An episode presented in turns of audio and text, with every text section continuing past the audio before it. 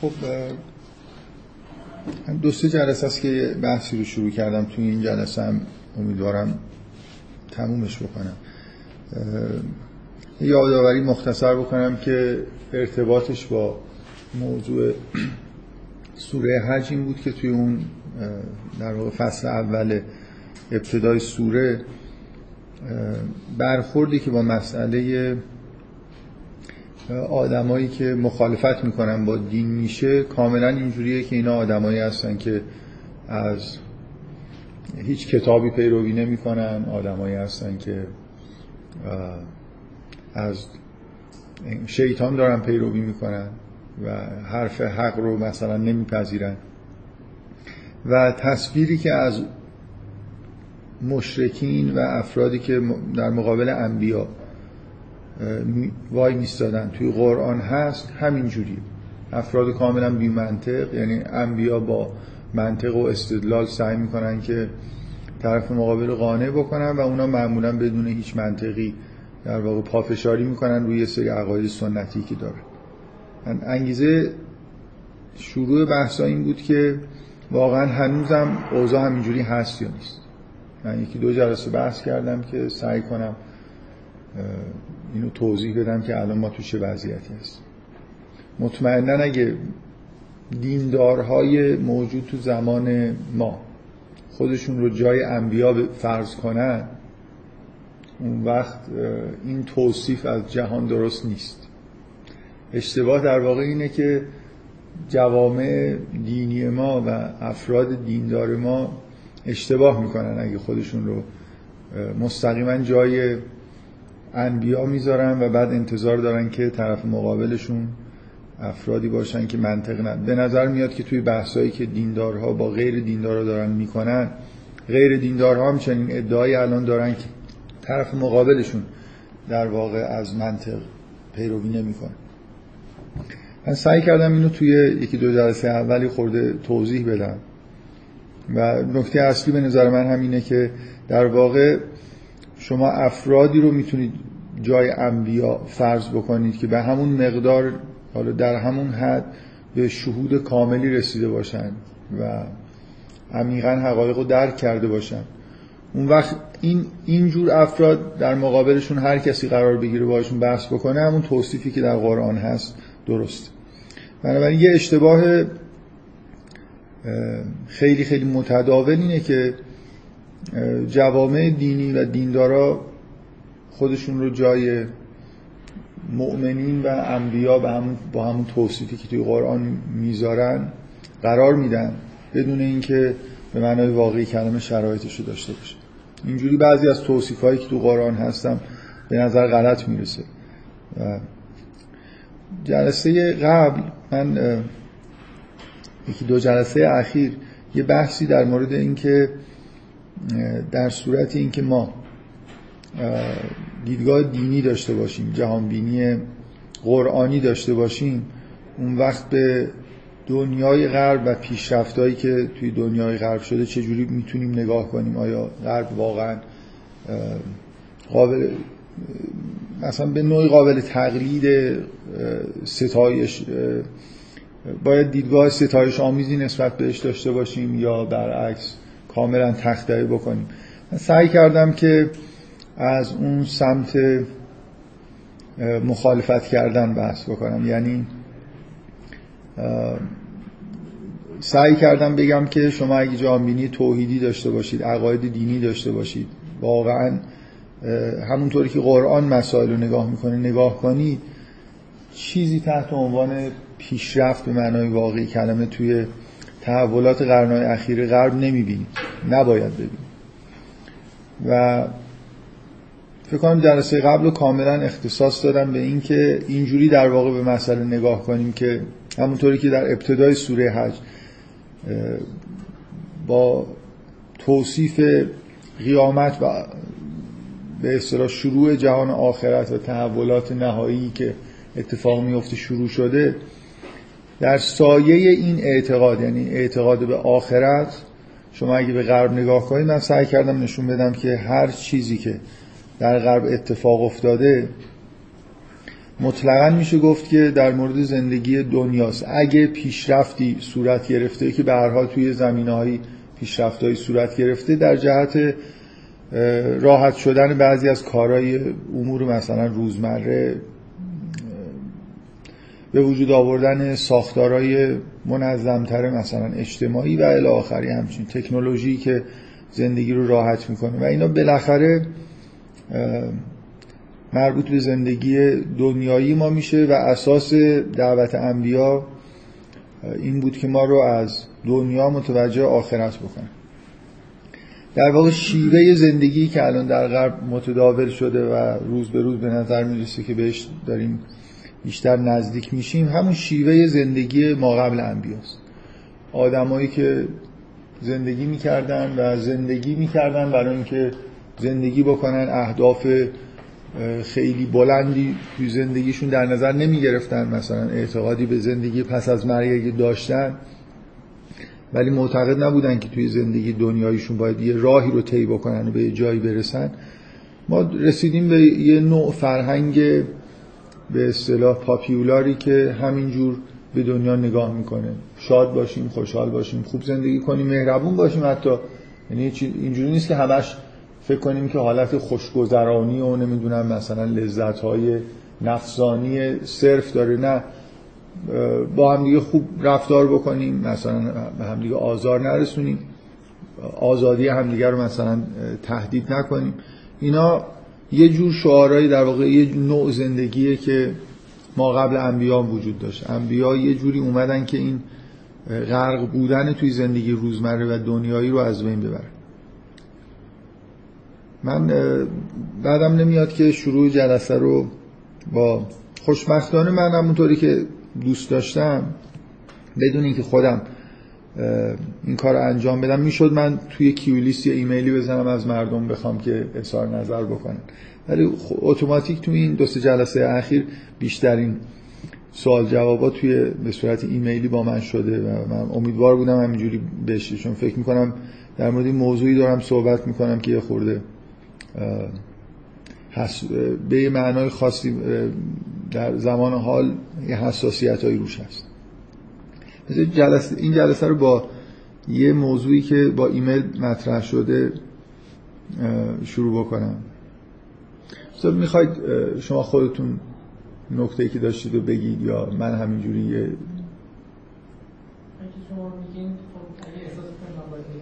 من میگم ولی ممکنه که یعنی یه مشکلی در واقع شما مطرح کردید که حالا من سعی می‌کنم جوابشو بدم. اینکه وقتی که انبیا می اومدن به غیر از دعوت کردن به توحید و آخرت که حالا من جلسه قبل به یه معنایی می‌گفتم که اینا نکته های در واقع درجه اول دعوت هست حرفای دیگه هم می‌زدن. مثلا پرهیز کردن از معصیت جزو دعوت های انبیا همیشه بوده. مثلا وقتی که می اومدن سراغ قومی مثل قوم لوط ازشون می‌خواستن با اصرار که این کار زشتی رو که انجام می‌دید کنار بذارید. یا به قوم شعیب می‌گفتن که کم فروشی نکنید و الی آخر. اینکه بالاخره تأکیدی که روی پرهیز از این گناهان داشتن به نظر میاد اینم یه جورایی درجه اول ها من نمی‌دونم. من فکر می‌کنم که یه خورده اشکالی که تو ذهن شما بود مربوط به این درجه بندی کردن و درجه دو حساب کردن اینجور چیزاست. آره یا به قول شما خود مثلا اجالت اجتماعی شما می‌گفتید یه جوری مثلا بحث از پیشرفتایی که توی زمین ها حاصل شده مثلا زور نکنن یا یه خورده زندگی بهتری داشته باشن شما این لیبل رو بهش که صرفا هم با خوبی خوشی الان به هم با هم دیگه زندگی می‌کنن. یعنی این مقدمه ایه برای اینکه مثلا یه کار دیگه رو انجام بده. من میگم که خب مثلا اینم خودش هم کار است مثلا اینکه ما جامعه داشته باشیم که نمی‌دونم از لحاظ زندگی معمولی توش راحت‌تر باشیم که مثلا بتونیم خدا رو عبادت کنیم. مثلا. خب حالا به هر حال اگه تو همون عبادته یا تو معصیت نکردن پیشرفت صورت گرفت خب این همون کاریه که می‌خوایم انجام بدیم دیگه. یعنی مثلا اگه قرار بوده که آدم هم دیگه نکشن مثلا جامعه خوبی داشته باشیم بالاخره محیطی باشه که از معصیت ها اجتناب کنیم. خب همین الان اگه اجتناب کرده باشیم خب علاوه بر اینکه این باعث میشه جامعهمون خوبتر باشه خودش هدف هم هست. معصیت ها مانع طی کردن یه طریقی هستن که باید از راه حتما از توی راه کنار زده بشن تا بتونید شما اون راه و کنار زدن مانع طی کردن راه نیست. یعنی اگه مثلا قوم لوط همجنسگرایی رو میذاشتن کنار ولی خب توحید رو نمیپذیرفتن مشکل خاصی حل نمیشه. مثلا همون آیاتی که راجع به قوم لوط هست بله. کلا راجع به همینه. آره نه کلا درباره همین نیست. دعوت به اینکه خدا رو عبادت بکنید و دوری از شرک و اینا هست ولی تاکید ببینید من قبلا اینو بهش توی همین جلساتی اشاره کردم. از قرآن اینجور برمیاد که هر قومی ممکنه یه آدم خیلی اینجوری نباشه هر قومی که انبیا می اومدن یه معصیت اصلی داشتن. یه چیزی که خیلی انگار توی اون محیط مانع اصلی به حساب می اومد مثل اینکه سنت شده بود همه در واقع یه انحرافی رو داشتن که ازش داشتن اون کار رو انجام می‌دادن. و انبیا اینجوری نیست که شما فکر کنید قوم لوط گناه دیگه نمی‌کردن مردمش. فقط از صبح تا شب همه کارشون درست بود فقط یه کار اشتباه می‌کردن. آره ولی گناه پررنگشون اون مانع اصلی این بود. بالاخره مردم باید شیوه زندگی فعلی خودشون رو میشکستن کنار میذاشتن و یه سبک زندگی جدیدی رو انتخاب می‌کردن. بنابراین طبیعیه که شما اون روی یه چیزی در واقع فشار بیارید. اینکه این معصیت رو صورت ندید تقوا داشته باشید. تقوا داشته باشید یعنی کلا تقوا داشته باشید. فقط مسئله نیست که یه گناه انجام ندید. ولی اون گناه اصلی به هر حال توی یه قوم یه چیزیه. من فکر می‌کنم قرآن واقعا شما وقتی می‌خونید همین رو حس می‌کنید که هر قومی هر جمعیتی انگار یه مجموعه معصیتاشون انگار یه هسته مرکزی داره که نقطه مثل نقطه جاذبیه که مانع از این میشه که اینا از زندگی این شکلی خودشون دور بشن. و بدتر هم میشن اینجوری که صرفا مانع باشه که مثلا عبادت نکنن دیگه. فرض کنید مثلا معصیت هم گذاشتن کنار ولی همچنان عبادت نمی‌کنن. به هر حال انبیا اومدن که مردم رو دعوت بکنن به عبادت خدا. یعنی یعنی کار بد نکنن کار خوب بکنن. یه راهی رو طی بکنن تو زندگیشون قبل از اینکه بمیرن. مذهب یعنی راه طریقت یعنی راه شریعت یعنی راه. همه این کلماتی که ما برای مذهب و شریعت و همه اینا یه جوری یعنی راه رفتن از راه رفتن میاد. حالا جاده شهر مثلا جاده خیلی بزرگ مذهب یعنی جایی که بشه توش راه رفت. من میگم مثلا اگه از اون راه نرفتید ممکنه داشته باشین برعکسش رو برید. حالا مثلا برعکسش هم نرید دیگه. خب وایسادین. خب حداقل که داریم راه مثبت نمی‌بینیم دیگه ولی حداقل بله صد درصد. خب این که مثلا فرض کنید تصوری قومی که هیچ معصیت خاصی نمی‌کنن. ولی عبادت هم نمی‌کنن. توحید به توحید و آخرت و اینا هم خیلی اعتقاد ندارن. خب اینا برتری دارن نسبت به یه ولی فکر می‌کنم طبیعت بشر اینجوریه که وقتی که راه اون راهو نرفتید بعد از این مدت خلاصه به یه انحرافایی کشیده میشه. بالاخره اینا از نوع مقدمه هستن. مثل اینکه من یه جامعه آری از معصیت داشته باشم یه جامعه خوبی داشته باشم ظلم توش نباشه همه اینا. ولی قرار ما یه راه طولانی رو طی بکنیم. فکر می‌کنم چیزی که توی قرآن در واقع ما می‌بینیم اینی که آدما به یه درجه معنوی و روحی سطح بالایی تو زندگی دنیایی خودشون برسن که مقدمه آخرتشون. قبل از مرگ. بالاخره من همچنان اصرارم اینه که همه این کارهایی که مثلا تو غرب, تو غرب که البته دفعه قبلم فکر کنم همینجوری این بحث پیش اومد اینو گفتم. الان واقعا یکی از انبیا ظهور می‌کرد. به این تو این محیط چه گناهی رو باید روش انگشت میذاشت؟ به نظر میاد که همه انواع اقسام گناهایی که اقوام گذشته داشتن الان کاملا متداوله و همش هم در حال پیشرفته. مثلا همجنسگرایی قانونی شده مثلا یه جوری یه موقع حرف این بود که مبارزه می‌کردن که بتونن ازدواج بکنن. حالا دارن مبارزه می‌کنن که بتونن فرزندی رو هم مثلا بیارن سرپرستیشو به عهده بگیرن. و همه شرایط زن و شوهرای معمولی رو از قانونی داشته باشن. خب تو خیلی جاهای دنیا موفق شدن این چیزها رو در واقع بگیرن این امتیازات من باز تصورم هم اینه که این دوری از معصیت مقدمه یه چیزیه و خودش هم در این حال مهمه. چون چون محال یه نفر بتونه یه سری کارهای زشتی که انجام میده رو کنار نذاره همینجور ادامه بده و بتونه رشد بکنه.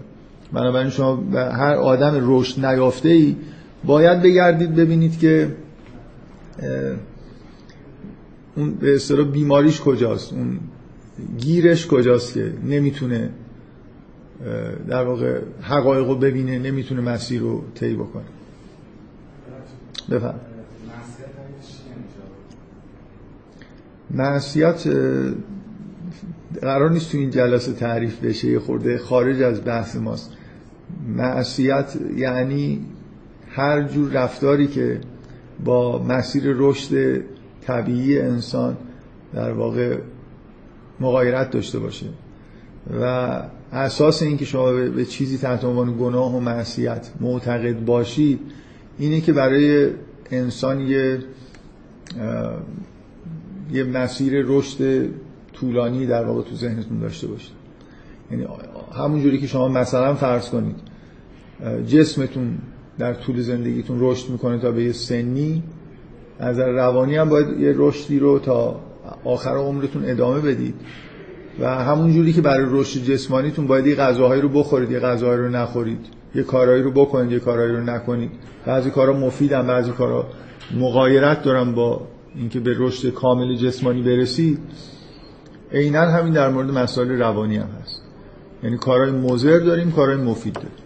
و اساس دین اینه که یه راهی برای رشد بشر پیشنهاد می‌کنه. این از این نظر که این مسیحیت مثل آقای مسیحیت و توافق همه جانبی رو نداره وجود نداره. خب یعنی ما یه سری فرض که مثل بگیم اصول ارزش انسان در اخلاقیات و اینا یه سری مثلا شرایطشون هست ولی خب فرض کنیم ما این اسلام خدا به قرائت اسلام کارگاه هست اینجا مثلا دیدن قانون رو بخش از رو مثلا مسیحیت می‌دونن یا اعلام میشه. ولی من شخص خودم داشتم تجربه کرد داشتم آدمایی که اصلا کاری قضیه نداشتم. یعنی به قول معصیت انجام میدم خب. ولی مرد رو شده که روح نداشتم من با این حالم احساس می‌کنم که آدم معنوی روح هستم. و برعکسش هم یعنی اینا ما ما یه اصطلاحی داریم توی ادبیات دینی خودمون و از قرآن یه جوری گرفته شده. میگیم گناهان کبیره و گناهان صغیره. مطمئنا رعایت کردن و نکردن حجاب جز گناهان صغیر است. گناهان کبیره مثل شرک و نمی‌دونم آزار دادن پدر و مادر و تعریف من از معصیت همینه که هر چیزی بالاخره در مسیر یه, یه چیز یه جور در واقع این, چیزی که من دارم میگم محتوای مفهوم معصیت خارج از کانتکست مثلا اینکه مسلمون باشید یا اصلا اعتقادی به دین داشته باشید یا نه یه مفهوم کلیه. ممکنه مثلا فرض کنید شما بتونید بدون اینکه هیچ اعتقاد دینی داشته باشید اگر به رشد و مراحل رشد قائل باشید برای روان انسان بتونید بگید که به مفهوم کار خوب کار بد اعتقاد پیدا کردید. یه سری کارا مزاحم رشد یه سری کارا در واقع مزاحم رشد نیست بلکه کمک می‌کنه. اونا کارهای بدن اینا کارهای خوبن. مثلا من فکر می‌کنم که شما توی روانکاوی توی روانشناسی و روانکاوی مثلا روانکاوی یونگ که خیلی اساسش بر یه تصوری از یه رشد خیلی طولانی بشره کاملا یه مفاهیمی شبیه مفهوم معصیت هم می‌تونید داشته باشه. لازم نیست که دینی فکر بکنید ولی وقتی که دینی فکر می‌کنید یعنی یه مرحله بیاید این ورتر اون وقت معصیت توسط انبیا روشن شده که چه کارهایی رو بکنید و چه کارهایی نکنید. یعنی شما وقتی که به اسلام اعتقاد پیدا می‌کنید اون چیزی که پیامبر به عنوان معصیت ازش نهی کرده معصیت دیگه. یعنی حالا اون چیزهایی که مضرن برای راه با یه درجه بندی به ما گفته شد و بنابراین حالا مثلا توی دیدگاه اسلامی اون محتوایی که من اول گفتم یه چیزی پیدا می‌کنه. یه به اصطلاح حالت مشخصی پیدا می‌کنه. اینکه چه چیزایی حالا معصیت فرض بشه توی ادیان مختلف هم حتی ممکنه کاملا یکی نباشه. و این اشکالی نداره. شما در واقع انبیا برای شما یه سبک زندگی تعریف می‌کنن. که با این سبک اگه زندگی بکنید می‌تونید به آخرین مراحل رشدتون هم برسید. واقعا اینجوری نیست که این خیلی چیز یونیکی باشه. یعنی بگید که مثلا تصورتون این باشه که حلال و حرام ها در تمام ادیان الهی عینا مثل همدیگه بودن. قطعا نبودن. خب. موضوع اینه که ولی وقتی شما اگه شما یهودی هستید و اونجا یه چیزی حرامه و شما مرتکب بشید چون مخالفت دارید می‌کنید با پیغمبر خودتون آگاهانه این کار دارید انجام می‌دید این یه چیزی خارج از اون معصیتی خارج از اون فقط محتوای اصلی اون کاره. یعنی اگه من بدونم که خداوند امر کرده که فلان چیز رو نخورم. حالا ممکنه اون یه چیزی یه چیزی در برای یهودیا حرامه برای ما نیست. نشون میده این خیلی نکته کریتیکالی نیست خوردن و نخوردنش. ولی اگه یه یهودی که می‌دونه خداوند نهی کرده و نباید بخوره حالا بخوره این یه چیز مضاعفی یه جور معصیت به معنای مخالفت کردن با خداوند و پیغمبر و اینا داره انجام میده. مثلا به هر حال یعنی مخال... شما بعد از اینکه ادیان ظهور کردن و شما پیام دین رو شنیدید بعضی از رفتارها که قبلا ممکنه از نظر ضرری که داره واقعا چیز عمده ای نباشه. حالا اگه شکل مخالفت با پیامبر مثلا به خودش بگیره خب این یه جور یه نوع معصیتی دارید انجام می‌دید که اصلا ربطی به خوردن و نخوردن اون چیز نداره. دارید با یه چیزی مخالفت می‌کنید. به قول شما دارید از مثلا هوای نفس خودتون رو به مثلا دستور خدا ترجیح می‌دید و این خودش قطعا آدمی که یه همچین تزلزلایی داشته باشه نمی‌تونه راهی رو طی بکنه. به هر حال معصیتی مفهوم کلی خارج از دینه ولی در هر دینی بالاخره یه تعریف های مشخصی از معاصی انجام شده و یه درجه بندی هم هست. یعنی صغیره و کبیره و اینا مثلا ما داریم. قطعا همه معصیت ها مثلا فرض کنید رعایت کردن و نکردن هجاب آسیبی که به یه آدم میرسونه مطمئنا قابل مقایسه با مثلا قتل نیست. آدمی که مرتکب قتل میشه قطعا یه راه سنگ بزرگی جلوی راه خودش در واقع قرار داده که باید بتونه یه جوری در واقع ازش بگذاره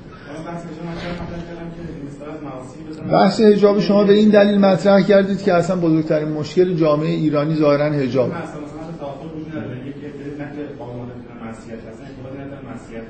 خب اون یه بحث جداست که اگه یه نفر تردید داره که اصلا یه چیزی حکم خدا هست یا نیست حالا عمل کردن نکردن یه بحث جدایی. ولی هجاب مسئله چیز دیگه مسئله کل جامعه. ما مشکل دیگه ای نداریم فقط این چکمه های مثلا خانوما زیر شلوار باشه روی شلوار باشه.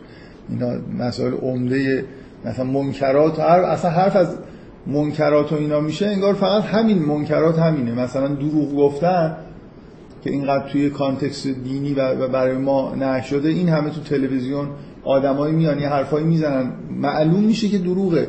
ولی مثلا سازمان نهی از منکرات کاری بهشون نداره که بیاد مثلا نهی بکنه که آه دفعه بعد دیگه این دروغو نگو. بگذاریم. حالا به هر حال می‌خوام خیلی تو این فضا خیلی طبیعی که شما اولین مثالی که به ذهنتون می‌رسه حجاب رعایت کردن حجاب و رعایت نکردن حجاب. خب من مجددا اون نکته اصلی رو تکرار بکنم که انسان ها قبل از اینکه انبیا بیان هم داشتن در زمینه اینکه چجوری زندگی بکنن بهتر زندگی کنن راحتتر زندگی بکنن پیشرفت می‌کردن. من فکر نمی کنم اگه انبیا نمی اومدن سریعتر پیشرفت می‌کردن. تصور من اینه که انبیا که اومدن علا رغم دعوت به آخرت باعث پیشرفت وضعیت زندگی دنیایی مردم هم شدن. حالا اینکه چه جوری این اتفاق افتاد واقعا نمی‌خوام وارد این بحث بشم. نمونه یه جامعه ای که تو همون شکل امت واحده که امت واحده ابتدایی باقی مونده مثلا جوامع سرخپوستی توی آمریکا هستن که یه جورایی هم خوب زندگی می‌کردن دیگه بعد زندگی نمی‌کردن. خیلی هاشون هم سرخپوست بودن به هم دیگه آزار نمیرسوندن. ممکنه معصیت خاصی هم در یه قبیله وجود نداشت. ولی نه خوندن یاد گرفتن نوشتن یاد گرفتن نه فرهنگی تولید کردن. یه جور توی فضای ما قبل تاریخ باقی موندن دیگه. شبیه همون زندگی. واقعا اگه انبیا نمی اومدن اینجوری نبود که بشر در حال پیشرفت نبود. انبیا نیومدن که باعث هدفشون این باشه که زندگی مادی روزمره بشر رو پیشرفت بدن. شما توی قرآن هیچ اشاره دعوتی به اینکه برید مثلا فرض کنید تکنولوژی درست بکنید و اینا اینا مسائل مربوط به زندگی مردم و خودشون حالا هر کاری می‌خوان بکنن. دعوت اصلی قرآن 99 درصد حداقل به سمت آخرت و توحید و اینجور چیزاست. یعنی یه انبیا یه سازی غیر از اونی که مردم داشتن می‌زدن و زدن. مردم متوجه یه چیز دیگه ای می‌خواستن بکنن. و غربیات پیشرفتشون در جهت اینه که خیلی خوب یاد گرفتن که چجوری زندگی کنن تو همین دنیا. بله.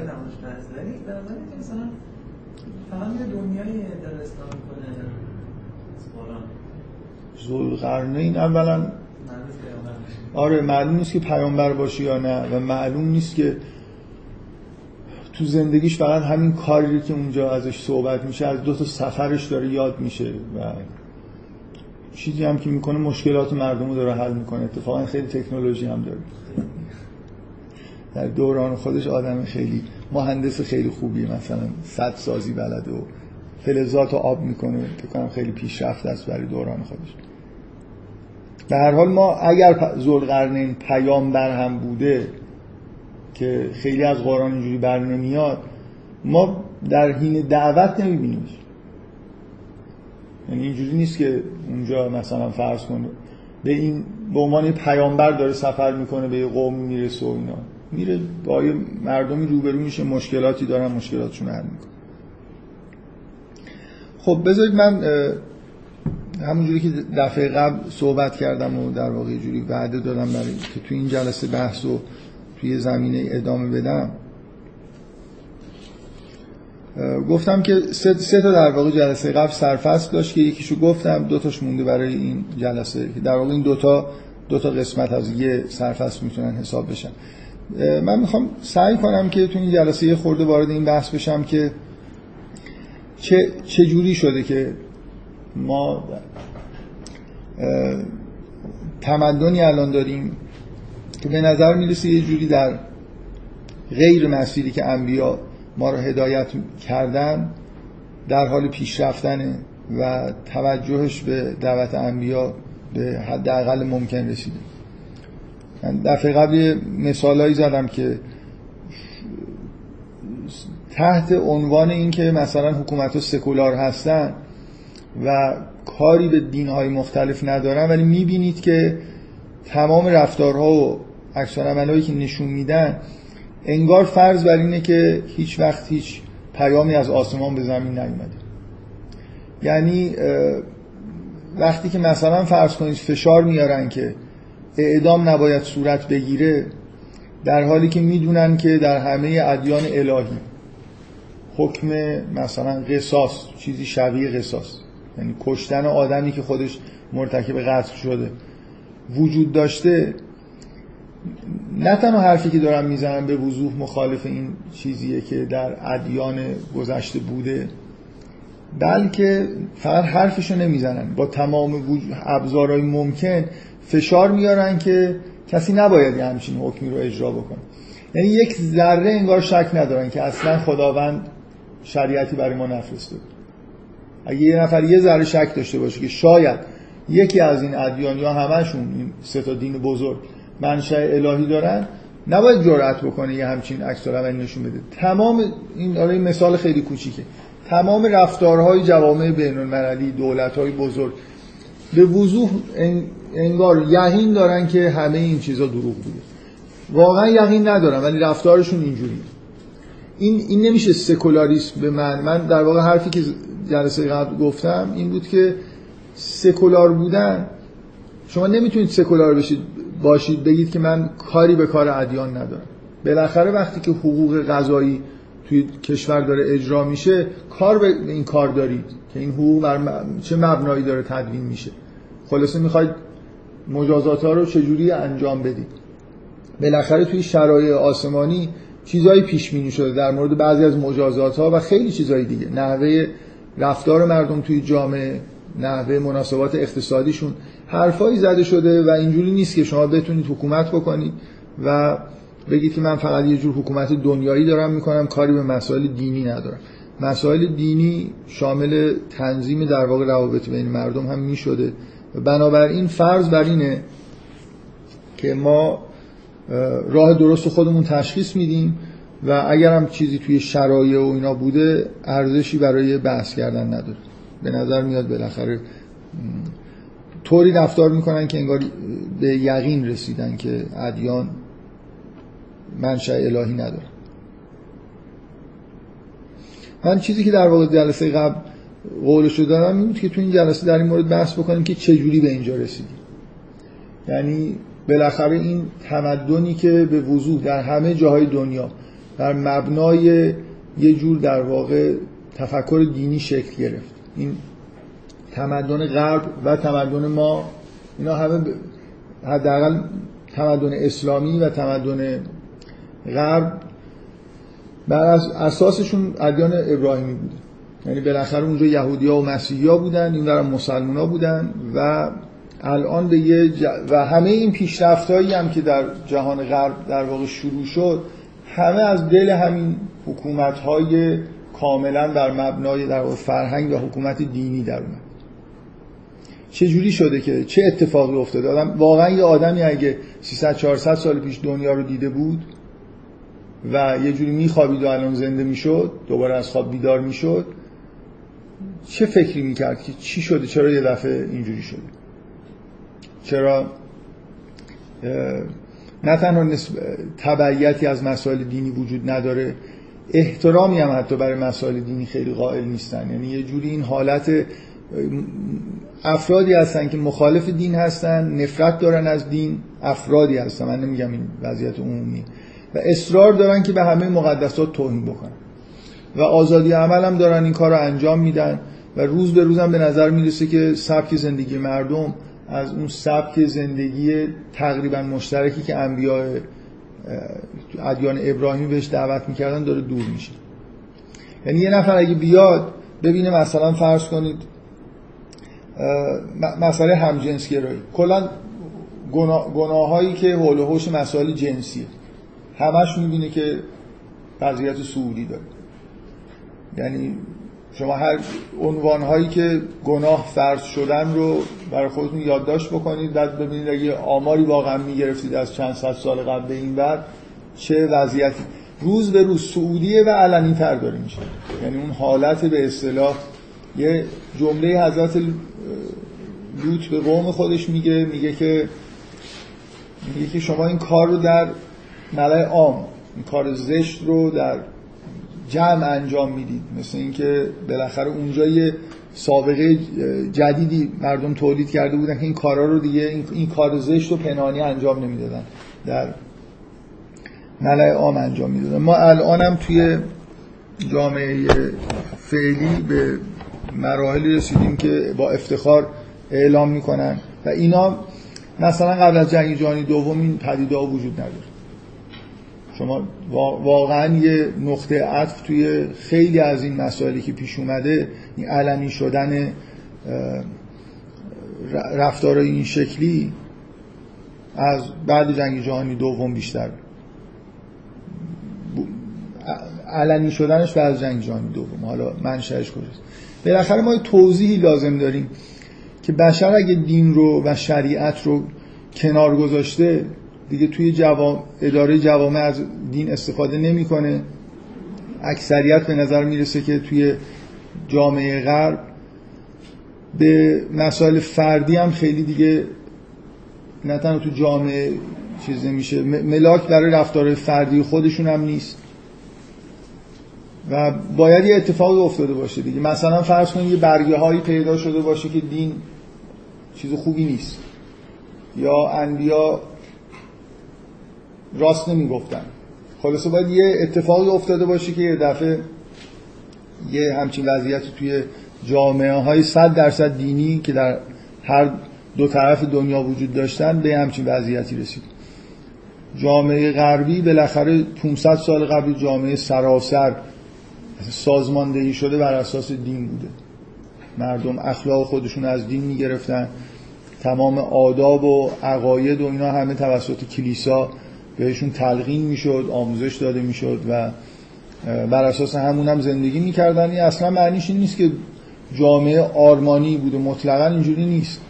ولی مردم در آگاهی خودشون به دین اعتقاد داشتن. همه متفقا به وجود خداوند اعتقاد داشتن همه به آخرت اقرار داشتن. ولی اینکه شما می‌تونید بگید که اینا ایمان واقعی نبوده ولی لاغن این اعتقادات وجود داشته.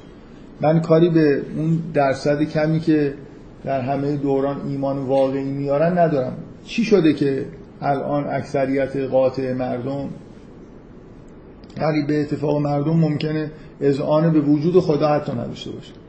یا به آخرت اعتقاد نداشته باشن. ادیان رو یا نمیپذیرن یا اگرم در این حد مخالف نیستن یه جوری در حالت شک و شبهه نسبت بهش به سر می‌برن. خب بفرمایید. چه اتفاقایی افتاده؟ خلاصه چه چه روندی طی شده دیگه. من نمی‌خوام بگم یه روز خاصی بوده این اتفاق افتاده. بالاخره چه تحلیلی داریم؟ مردم خب خود افرادی که الان مخالف با مثلا ادیان هستن چه تحلیلی دارن؟ تحلیل مثبت دارن. اتفاق خوبی افتاده و این اتفاق مثلا فرض کنید از رنسانس به بعد افتاده. و مردم در واقع چیزهای غیر منطقی رو پذیرفته بودن حالا به اینجا رسیدن که دیگه نمیپذیرن.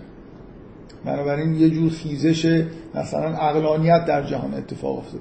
بالاخره یه حرفی باید زد دیگه. چه, ما... چه با این جریان اتفاق افتاده موافق باشید چه مخالف باشید چه اصلا کاری به این کار موافقت مخالفت نداشته باشید واقعا چه اتفاقی افتاده؟ چه جوری این به نظر میاد یه روندیه دیگه. یعنی این دور شدن از پیام انبیا در روابط اجتماعی من میگم تو روابط اجتماعی یه مقدار شاید از یه جهتی تناقض‌آمیز به نظر برسه. چون بعضی از مناسبات اجتماعی مدر عادلانه تر از مناسبات اجتماعی ما قبل مدرن هستن. بنابراین به عدالتی که انبیا بهش دعوت می‌کردن نزدیکتر. منتها موضوع اینه که این عدالتی که الان در بعضی جاها در بعضی از جنبه ها رعایت داره میشه مطلقا حرف از این نیست که داریم حرف انبیا رو باز گوش میدیم. یعنی بالاخره این اتفاقای خوبی که در جهت دعوت انبیا هم هست مستقل داره اتفاق میفته. من منظورم می‌فهمید یا آره. من من می‌خوام بگم بالاخره یه توجیه هایی باید وجود داشته باشه. یعنی یه جور ما دیدگاهی داشته باشیم که چه روندی توی جهان طی شده. شاید بتونید اگه خوب بفهمید بتونید بگید که در آینده چه جوریه آیا به یه جایی می‌رسیم که دوباره بازگشتی به سمت پیام انبیا رو داشته باشیم یا نه؟ این روند دیگه یه روندیه که همینجور ادامه پیدا می‌کنه. بالاخره آدم باید یه تحلیلی داشته باشه که چجوری این قیدها رو کنار گذاشتن و چیزی که من فکر می‌کردم مثلا خیلی از این اتفاقا مثلا فقط تو همین 100 سال اخیر افتاده بود ولی کتاب اتفاقات اصلا نمیشه اون خیلی اقراقیه ولی خیلی مثلا این جنسی مثلا زیاده تو کتابش اصلا کلا از اول تا یه نفر هست که میگه این فقط مثلا. احساس کنم انگار مثلا خیلی روند طولانیه یا مثلا. آره اصلا مسئله ولی شما تو ژان ژاک روسو که خوندید حستون این بود که همه چیز اونجا علنیه و بهش داره افتخار میشه. نیست. اینکه در دینی ترین جوامع هم یه عالم فساد همیشه وجود داشته. خدا رو قبول دارن دین رو قبول دارن و یه جوری شاید حتی احساس می‌کنن که کارهای خوبی نمی‌کنن و علانیش هم نمی‌کنن. اینکه همه افرادی که واقعا هم عمیقا به دین اعتقاد دارن بالاخره یه جاهایی اشتباهاتی می‌کنن یه خطاهایی دارن که خودشون هم نسبت بهش احساس خوبی ندارن. این خیلی فرق می‌کنه. برای ما توی اولا شما دارید در مورد دقیقا جایی از تاریخ صحبت می‌کنید که خیلی چیزا از اونجا شروع شده. یعنی انقلاب فرانسه یکی از نقطه عطفاییه که توی این مسیر مهم بوده. یعنی شاید اولین باری که مثلا فرض کنید یه جور اه، اه، ادعاهای الهادی رسما وارد فرهنگ شد و بعد انقلاب فرانسه است. اصحاب دایره المعارف اولین بار حرفای سراحتا حرفای الهادی زدن و یه جورایی سعی کردن بگن که علم در واقع توی جهتی خلاف دین قرار داره. از نظر تاریخی برای اون مقطع مقطع خیلی مهمیه. مقطع یه مقدار قبل و یه مقدار بعد از انقلاب فرانسه توی این فرهنگ سازی جدید خیلی مقطع مهم شما سوال داشتید باید من فکر می‌کنم که قضیه خیلی تکنولوژی و عقلانی بوده که ملت دیگه کم کم گذاشتن کنار دیدن که همه چی داره رفاه به دست میاد تکنولوژی علم هم داره پیشرفت می‌کنه لزومی به معنویت رو گرفت به آخرت وجود نداره مگه مگه مگه انبیا از اول که اومده بودن به مردم گفته بودن که اگه مثلا فرض کنید به آخرت اعتقاد پیدا بکنید مرفه میشید؟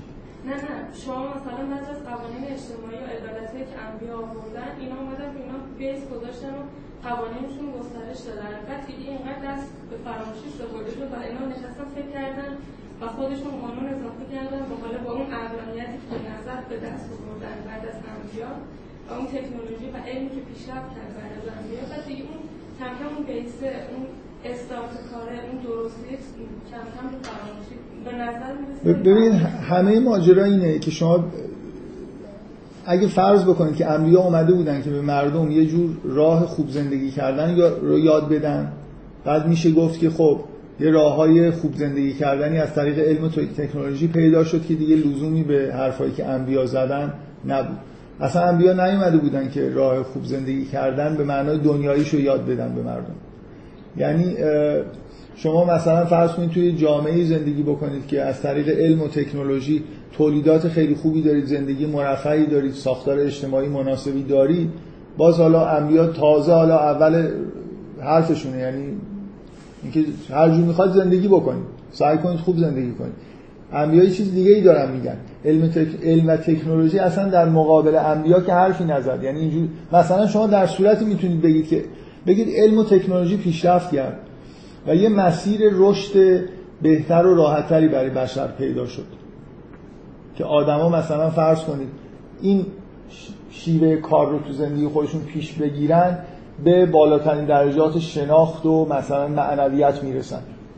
اصلا اصلا یه همچین اتفاقی نیفتاد. نه فقط نیفت اصلا ادعایی هم چیزی هم وجود نداشت. یعنی علم دقیقا اون علمی که مثلا ممکنه یه روزی یه همچین کارهایی رو ازش انتظار داشته باشیم مثلا روانشناسی و انسانشناسی و این حرف هستی. که اصلا اینا جز علوم ساینس و چیزهایی که پیشرفت کردن نیستن.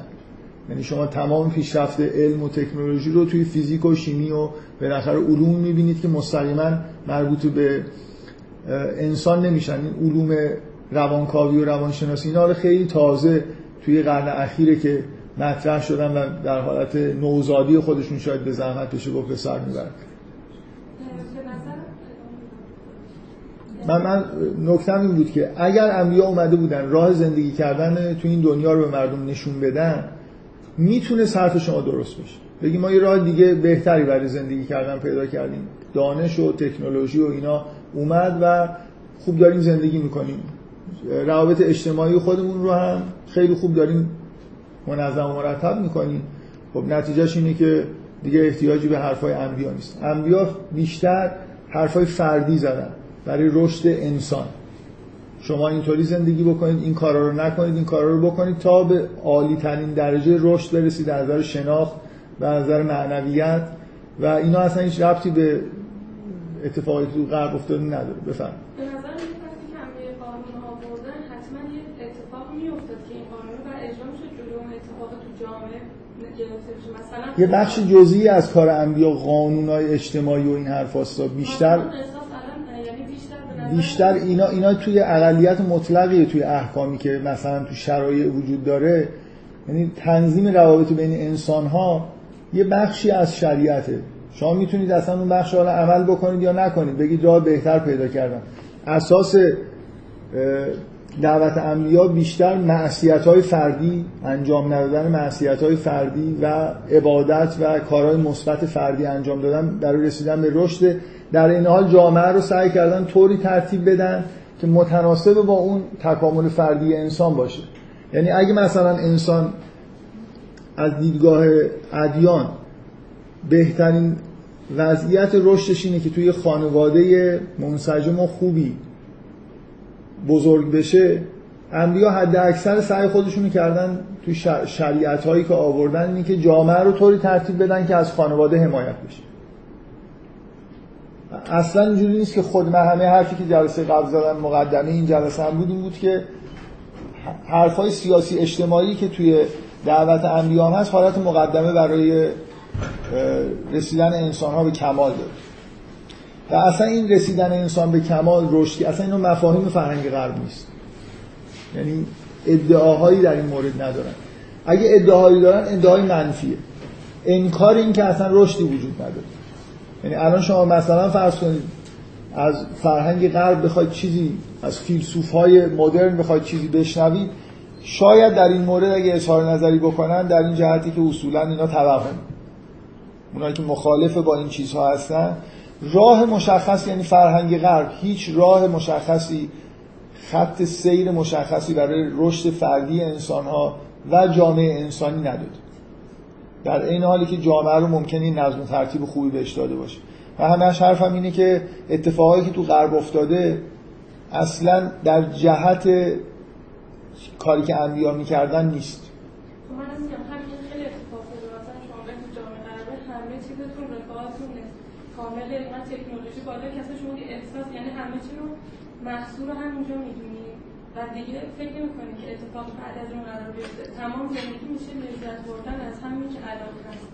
خب الان کامل شده. تقریبا همه سعیشون هم اینه که همه تکنولوژی دارن در این راستا می‌برن که شما راحت‌تر بگیرید زندگی کنید وقتی که داری اینو اتفاقا اتفاقا وقتی یه آدم امرار معاش براش خیلی راحت بشه تازه خلا و احساس می‌کنه. آقا اینقدر سرگرم میشن توی این آها. سرگرم میشن. مسئله این نیست که رفاه برای ما آورده. مردم غرب خیلی سرگرمن. سرگرم چی هستن؟ سرگرم امرار معاش هم دیگه نیستن. تلویزیون نگاه می‌کنن سینما میرن مثلا میرن توی مجالس و مراسمی شرکت می‌کنن. پس یه, فرهنگی سرشون رو گرم کرده.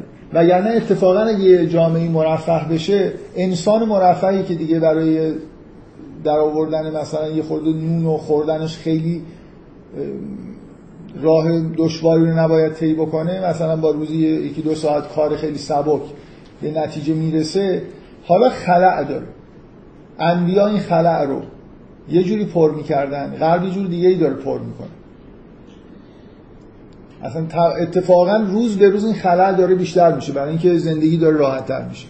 تکنولوژی باعث میشه که آدما دشواری زیادی واقعا شما یه آدمی در دوران قدیم رو اگه نگاه کنید تو بعضی از جوامعی که زندگی سختی داشتن قسمت عمده از بیداریشون رو داشتن امرار معاش می‌کرد یه فیلمی هست من بارها یه آدمی هست به اسم فلاهرتی رابرت فلاهرتی.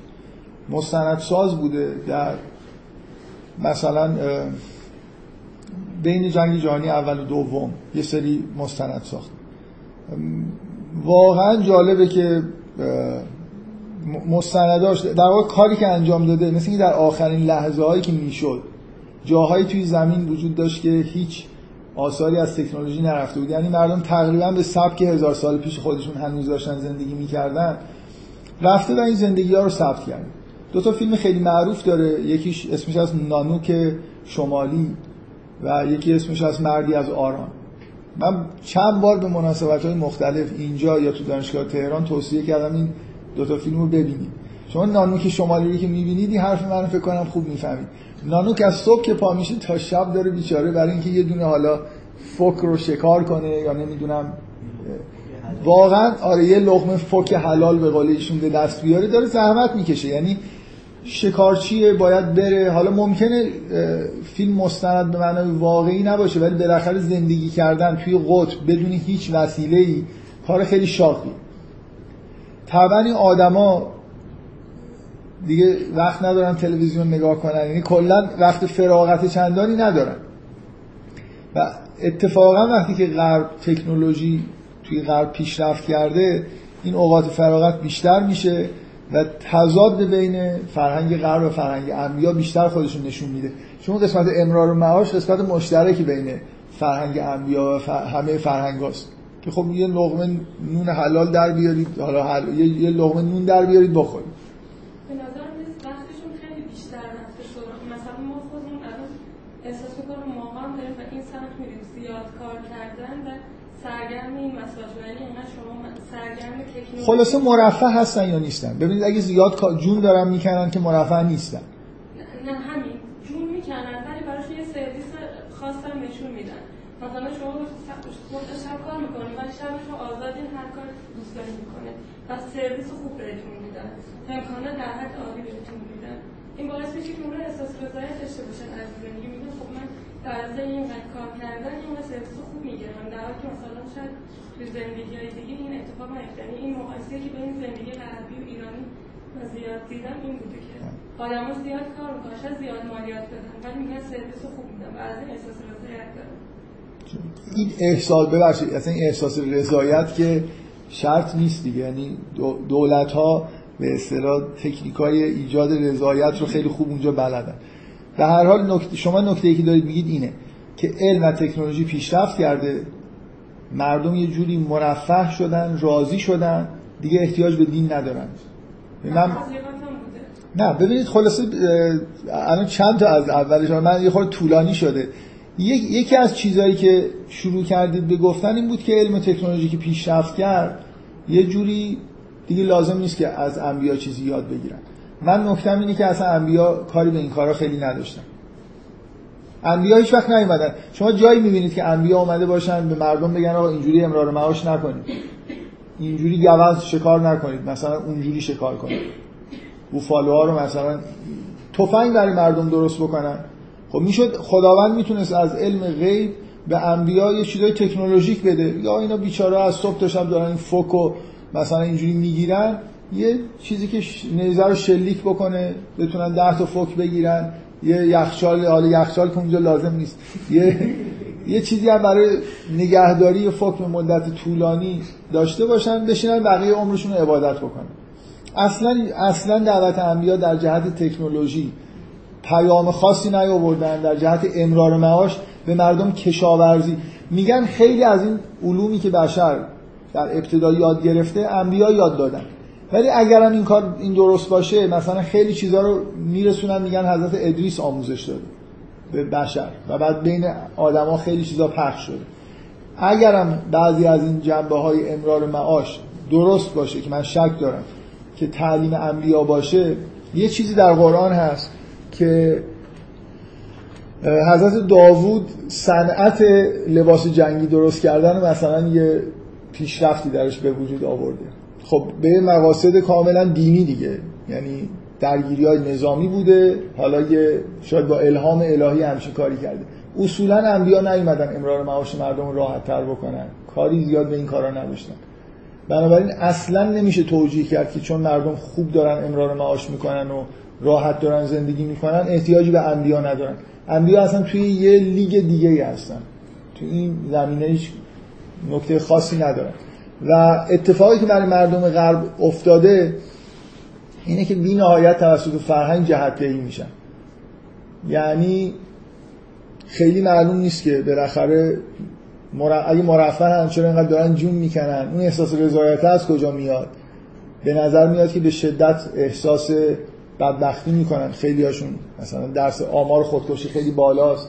بالاخره یه حس سعادت و خوشبختی شدیدی اونجا وجود نداره.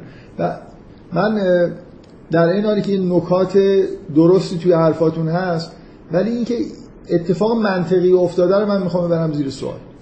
اینجا هیچ منطقی وجود نداره. مثلا اگه منطق وجود داشت رفاه باید اقبال بیشتر به پیام های معنوی ایجاد می‌کرد. یعنی مردم وقتی که مرفه شدن تا قبل قبلا داشتن همش امرار معاش می‌کردن فرصتی برای دین و حالا معنویت نداشتن. اگه مرفه شدن زندگیشون راحت شده اوقات فراغت دارن حالا باید ببینن این اوقات فراغت رو چجوری می‌تونن زندگی بکنن که بهتر زندگی بکنن به معنویت برسن. اصلا به معنویت پشت کردن ظاهرا. و اینا چیز منطقی توش نیست. بفرمایید. خب زمین یه جوری چسبنده تر شده دیگه. یعنی اصولا ملت که بخوان رشد معنوی برسن باید از جسمانیت خورده کنده بشن. خب بعد وقتی چسبنده تر بشه انگار زمین خب سختتر میشه کنده شدن ازش دیگه. مثلا لذت های دنیوی بیشتر شد. مثلا. خب بعد این یه خورده منطقیه. آره آره. این منطقی. یعنی یه اتفاق واقعی که افتاده اینه که بهره برداری بشر از موهبت هایی که توی زمین وجود داشته بی نهایت اضافه شده. یعنی الان یه آدم به غذاهای دسترسی داره که پادشاه های مثلا دوران قدیم هم دسترسی نداشته از اول بچگی هم خب تولیدات زیاد شده دیگه. یعنی مثلا فرض کنید من همیشه این مثال می‌زنم. شما این مقدار شیرینی وجود نداشته تو دنیا. شما از اول به دنیا میاد شیرینی می‌خورید بستنی می‌خورید. هر چقدر بیشتر این چیزهای در واقع من یه سخنرانی اختصاص دادم به این که بگم که سرمایه داری کاپیتالیسم ضد رشد بشره. چی لازم شما عقاید دینی داشته باشید یا نه. سرمایه داری کاری که می‌کنه اینه که نیازهای فیزیولوژیک بشر رو یعنی اون لذت جسمانی رو تا حد ممکن اشباع می‌کنه. حتی یه جورایی اوور می‌کنه. یعنی با تبلیغات در حالی که شما هیچ نیازی ندارید باعث میشه که شما بیشتر مصرف بکنید. به وضوح همینجوری که ایشون گفتن اینجور مصرف گرایی باعث چسبیدن به زمین میشه. یعنی این این ضد معنویت. در تمام پیام های انبیا برای بشر لاقل به طور مقطعی دوری از لذت های دنیوی هست. روزه بگیرید یه خورده کمتر غذا بخورید. یه کارایی رو که خیلی لذت بخشه رو نکنید. اگه شده موقتا ازش فاصله بگیرید. تا شما وقتی می‌خواید رشد بکنید یه اصطلاحی توی روانکاوی هست فیکسیشن که احتمالا خیلیاتون از من حداقل شنیدید اگه حتی دانشگاه تهران صحبت ها رو پیگیری نکرده باشید. هر وقتی که شما در یه مرحله از رشد خودتون لذت زیادی ببرید تو مرحله فیکس میشید. یعنی یه جوری گذر کردنتون از اون مرحله دشوار میشه اتفاق واقعی که توی غرب افتاده یکی از اتفاقهای واقعی که جز نکات کلیدیه اینه که از چهار پنج قرن قبل وقتی که سرمایه داری شکوفا شد شروع کردن به تولید کردن و تولید کردن تولید انبوه انواع و اقسام مکانیسمای تولیدی جدید و تکنولوژی که به تولید هر چی بیشتر و بیشتر کمک می‌کرد روز به روز در واقع این بخش نیازهای فیزیولوژیک بیشتر اشباع شد. و وقتی که کاملا به حالت اشباع هم رسید مثلا تو جهان غرب از یه قرن قبل حالا به طور شانسی یا با امداد الهی رسانه های همگانی به وجود اومدن. امکان تبلیغات به وجود اومد. و این تبلیغات به نظام سرمایهداری اجازه داد که حتی چیزهایی که مردم بهش نیاز ندارن و هیچ وقت بهش فکر نمی‌کردن رو به مردم اینجور نمایش بده که اینا نیازهای خیلی مهم شماست و یه جوری در واقع مجبورشون بکنه. مجبور نه با قوای نظامی با تشویق و انواع و اقسام کلک‌هایی که می‌زنن که مردم بیش از نیاز خودشون حتی مصرف بکنن. جامعه ای که انسانی که به طور مداوم به این لذت های جسمانی و فیزیولوژیک خودش برسه امکان رشد در واقع تو همین مرحله فیزیولوژیک fix میشه و این توی اون هرم رشد قاعده هرم. یعنی انبیا پیامشون این بود که شما این قسمت های فیزیولوژیک رو خیلی در یه حد متعارفی یه خود حتی کمتر از حد متعارف اشباه بکنید. بذارید که یه جور این دهانتون رو ببندید که دهان دیگه ای باز بشه. در همه پیام های ادیان این نکته هست که شما اگه به اشباع غرایز و نمی‌دونم نیازهای فیزیولوژیک برسی امکان پیشرفت معنوی خودتون از دست می‌دید.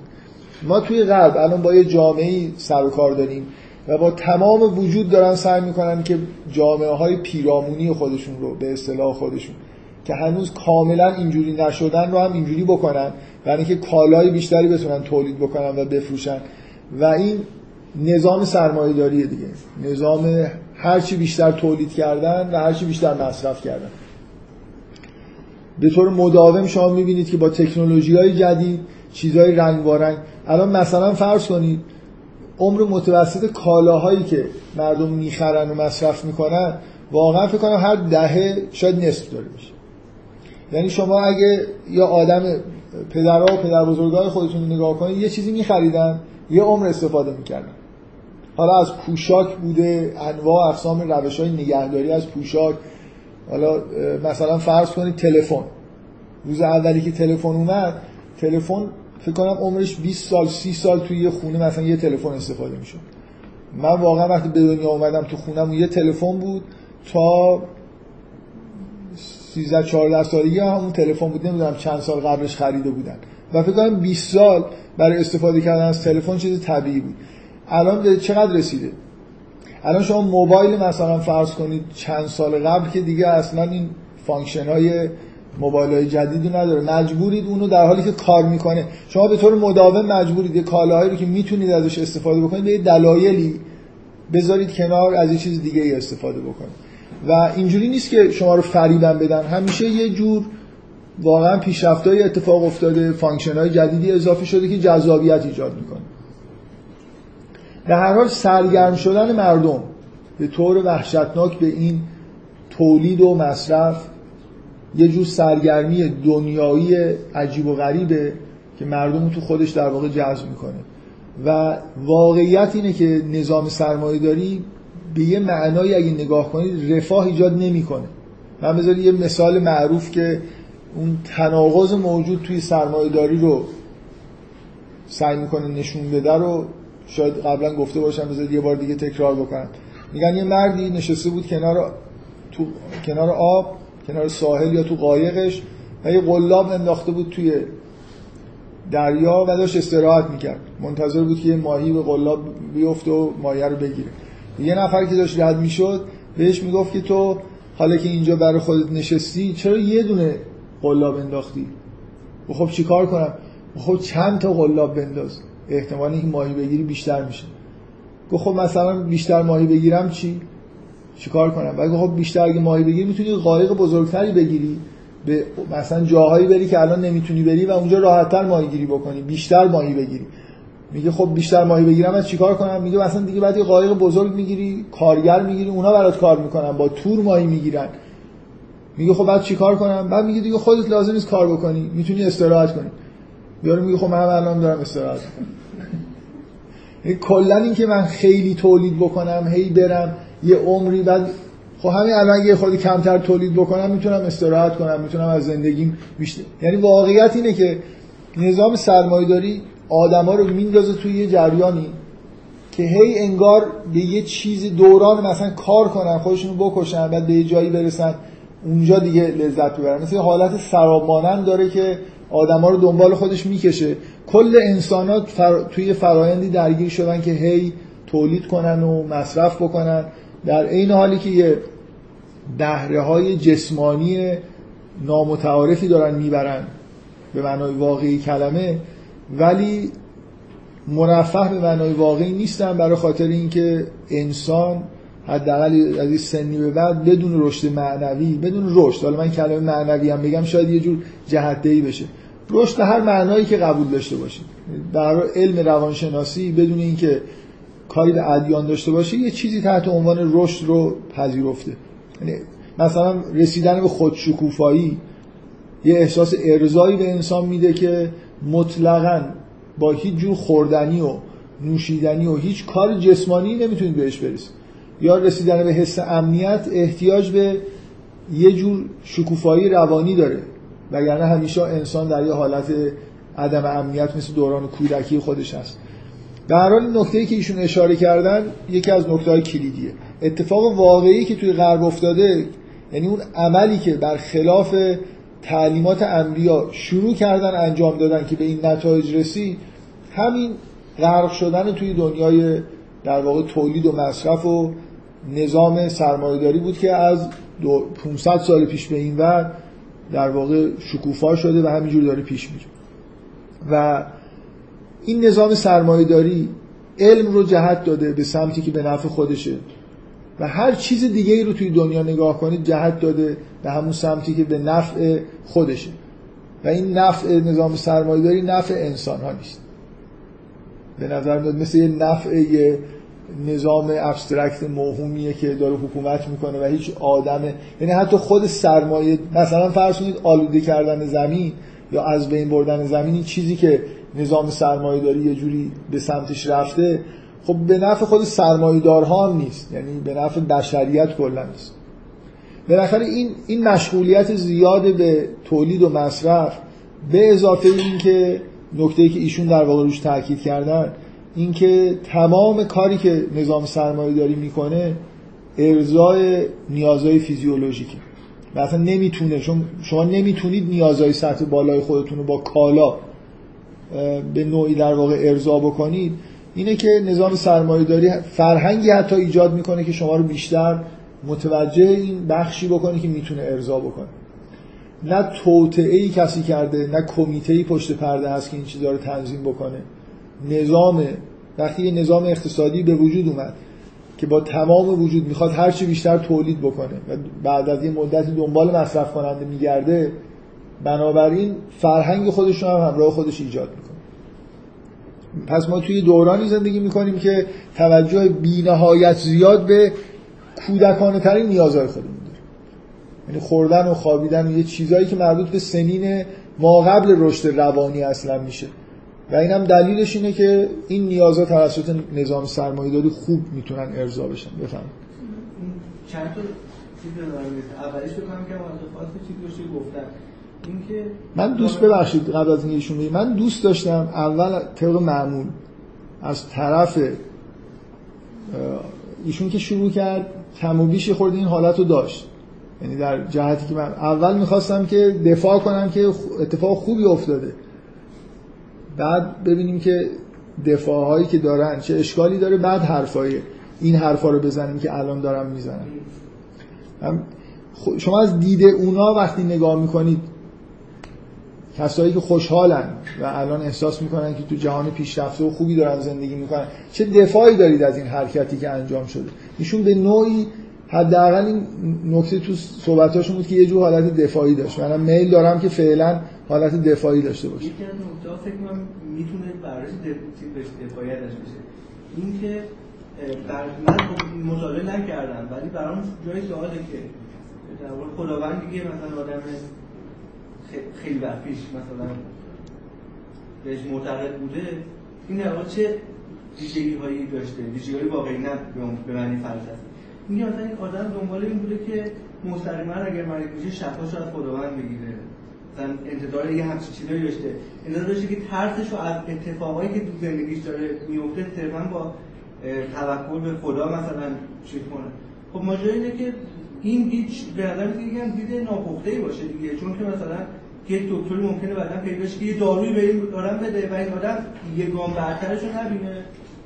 و با این دارو مثلا پنیسیلین می‌خوره و خونتش خوب میشه. و گام بعدی رو دیگه بعدی رو دیگه ملاحظه نمی‌کنه که خب اون دارو هم یک چیزی وجود این که دیگه احتیاج نداره که صاف مثلا بگه خدایا چه دیگر روی منو پشت کنه. مثلا میره پیش دکتر یه دارو می‌گیره و خب بعضیا دارن همین توجیه می‌کنن دیگه. این که بشر به دلیل کمبودها و ترسهاش مثلا خداوند داشت و الان که مثلا می‌بینیم راه دیگه هست خب یه احتیاج نیست مثلا. حالا این من خواستم از این رو حمله کنم بگم که اون تصور از خدا شاید تصور پخته نبوده. حالا شما می‌تونید دفاع آره. حالا من بذارید اینو مقدمه بذارید من ایشون که حالا یه چیزی رو باز کرد بذارید من یه حرفی که می‌خواستم بزنم و بگم. اینکه علم پیشرفت علم جا رو برای خدا تنگ کرد. یه نکته مثلا همین که ایشون گفتن ما یه علومی پیدا کردیم یعنی خودمون یاد گرفتیم که جوامع رو چجوری اداره بکنیم. خب شروع کردیم اداره کردن. حالا پیش انبیا اگه پیشنهادی هم داشتن خیلی به نظر میاد فیت با دنیای امروزی ما نیست.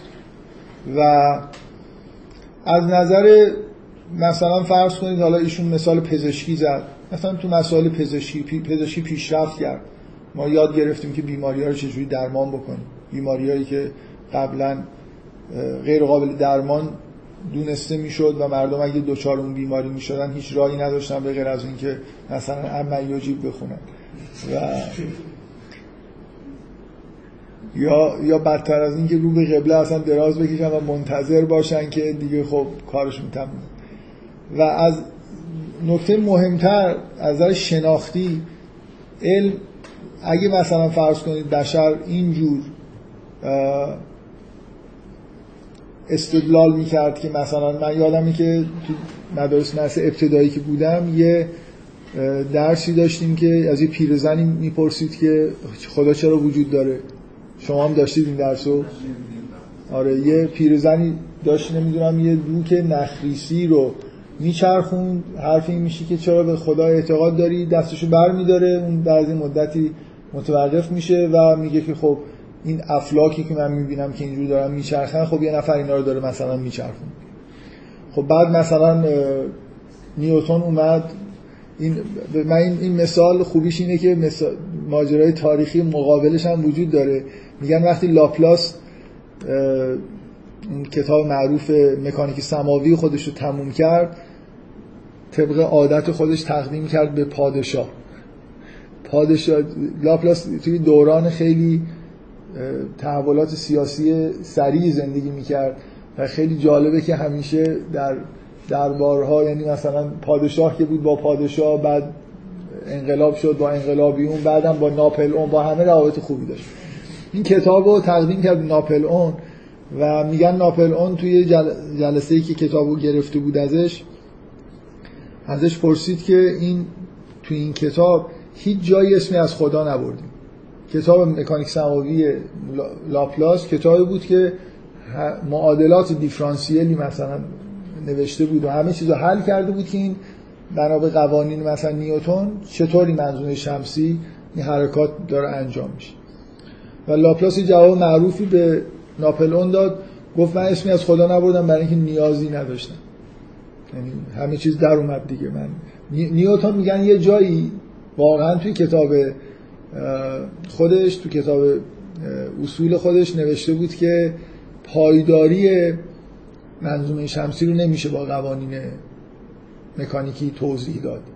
این یه چیزیه که مثلا جنبه ماورای طبیعی داره. چرا این منظومه شمسی پایداره؟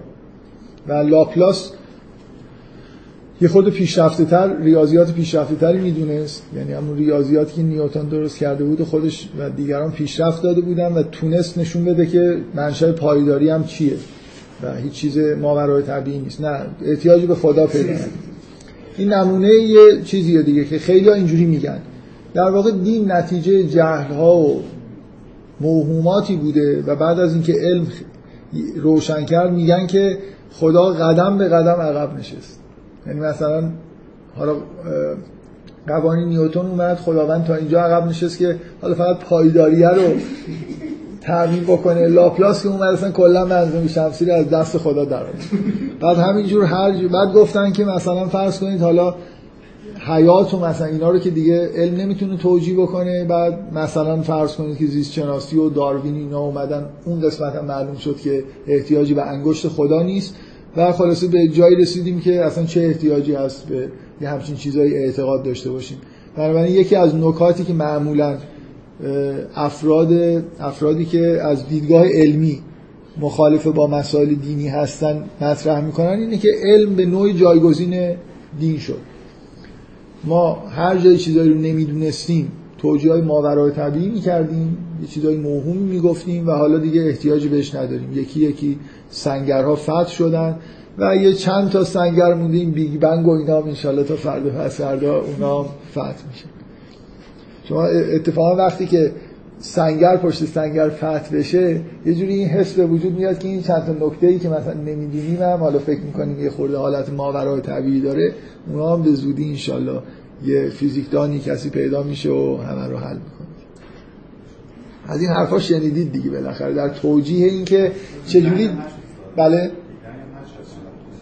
بیگ بنگ اصلا حل نشده آره. شایعاتی هست. اصلا بیگ بنگ مسئله فلسفی اونجا هست که قابل حل شد اصلا خنده‌دار اگه یه نفر بگه که فیزیکدانا حل می‌کنن. ولی منظورتون از حل, حل شدنش می‌دونم آره. آره خیلی با است. یکی از یکی از نکات جالب اینه که اصولا آدم این پرانتز رفتی به صحبت های قبل بعد من خیلی نداره چون علم خیلی تخصصی شده نتیجهش اینه که آدما آدمای جامع دیگه ندارید یعنی شما یه آدمی مثل ابن سینا یا ارسطو ندارید که هم خوب فلسفه بدونه هم مثلا فیزیک دوران خودش رو بلد باشه. فیلسوفا فیزیک بلد نیستن فیزیکدانا فلسفه بلد نیستن. بلکه وقتی یه علمی مثل فیزیک مثلا خیلی پیشرفت کرده حالا به این معنای امروزی مثلا یه فرمالیسم های پیچیده ریاضی توش هست اصلا آدمایی که حس سنز به اصطلاح فلسفی دارن نمی‌تونن فیزیکدان بشن. این تیپ روانشناسیه مثلا مهندس مهندس شدن اینجوری نیست که آدما اختلاف های فردیشون تاثیر نذاره روی پیشرفت های علمیشون. یعنی اون تیپ آدمی که scientist میشه با تیپ آدمی که فیلسوف میشه یه خورده فرق داره. مهندس همینطور. مهندس یه خورده یه درجه اونورتر. و این تیپ حرفایی که آقای مثلا هاکینگ می‌زنه واقعا اوج اینه که اصلا این فیزیکدانا اصلا حس فلسفی ندارن. یعنی فیلسوفا مثلا فکر می‌کنم خیلی عصبانی میشن که اینا یه چیزایی میگن که واقعا تو حیطه فیزیک دیگه نیست. ولی به شدت روحیهشون یه طوریه که فکر می‌کنن همه چیز خوب دارن می‌فهمن. نمونهش همین حرفایی که اخیرا آقای هاکینگ زده. آقای هاکینگ خودش همراه با پنروز بنیانگذار تئوری بیگ بنگ و قبلا اظهار نظرهای یه جور دیگه ای می‌کرد. و بعدا می‌گفت که فیزیک و دین با هم دیگه ربط نداره. اخیرا یه چیزی آخر کتابش نوشته که مثلا یه جوری جانبداری از اینه که انگار تئوری های فیزیکی به سمتی رفتن که بیگ بنگ هم دیگه احتیاجی مثلا به خلقت و اینا نیست. و خیلی حرف از داره فلسفی حرف بی‌معناییه یعنی کلا عمق فلسفی نداره. حالا من نمی‌خوام وارد بحثش بشم. بالاخره حالا کار نداریم. فرض من دارم فعلا هم فکر کنید که اینا هم حل شد دیگه. یعنی دیگه کلا مشکلی برای theory of everything کشف شد و everything رو توضیح داد. بنابراین دیگه انگشت خداوند جایی برای خودش پیدا نمی‌کنه. من خود هی اینو نگاه می‌کنم ببینم چقدر باید وقت بذارم. نمی‌دونم این مسائل چقدر چون من اینجوری نیت کردم که این جلسه این بحث رو ببندم. حسم اینه که خیلی وقت نذارم. بذارید من یه ذره فقط اینجوری یه توضیح کلی بدم. از کی بشر فهمید که؟ ببینید انسان از روز اول اون موقعی که خیلی دین دارم بود به طور منظم داشت یه چیزایی کشف می‌کرد. داشت دانشمندتر میشه از کی بشر متوجه شد که این کاری که داره می‌کنه به ضرر خداست؟ مثلا نیوتن احساس می‌کرد که کاری که داره می‌کنه جا رو برای خدا تنگ می‌کنه یا نه. احساس می‌کرد داره قوانین الهی رو کشف می‌کنه. یعنی کشف می‌کنه که خداوند چجوری داره جهان رو اداره می‌کنه. بزرگترین نقطه عطف ساینس نیوتن واقعا فکر می‌کنم همه توافق دارن. تو چند تا رأیگیری تا حالا شده برای بزرگترین دانشمند تاریخ بشر و همیشه نیوتن اول بودن نیوتن محرز حالا سر دوم سوم اینا یه اختلافایی بین اینکه انیشتن ارشمیدس یه اختلافایی پیش میاد. فکر همه رأیگیری ها نیوتن اول شد. بزرگترین تحول ناگهانی اگه گالیله زمینه های کوچیکی رو حالا یه چیزایی رو از فکری آماده کرده بود یا حالا بعضی از پیشرفت‌های ریاضی نیوتن یه دفعه ریاضیات و فیزیک و همه چیز رو متحول کرد دیگه. و این توته انگلیسی ها نیست که نیوتن رأی اولو میاره. واقعا به ساینس که نگاه کنید به نظر می‌رسه اون مهمترین کتابی که نوشته شده که یه دفعه مثلا دنیا وارد یه فضای جدیدی شده از نظر علمی قدرت محاسبه نیوتن دنیا رو محاسبه می‌کرد. یعنی این حس علمی جدید چیزی که به تکنولوژی منجر میشه گالیله هم کارهایی می‌کرد. ولی نیوتن توی سطح خیلی بالاتر. ابزارهای محاسبه جدید بی نهایت قوی به وجود آورد خودش و قوانین پایه هم گذاشت و نشون داد که هر چی دلتون می‌خواد می‌تونید محاسبه بکنید.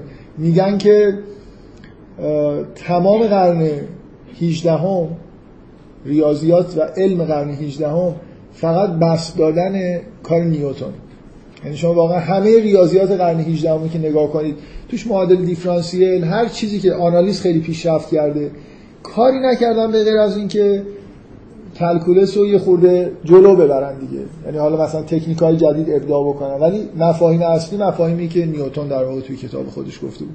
نیوتن احساس این همچین احساساتی داشت. من حرفم اینه که این این نوع نگاه کردن که ما با کشف قوانین علمی جهان داریم جا رو برای خدا تنگ می‌کنیم یا گشاد می‌کنیم این دیدگاه از توی خود science در اومده یا از بیرون science اومده؟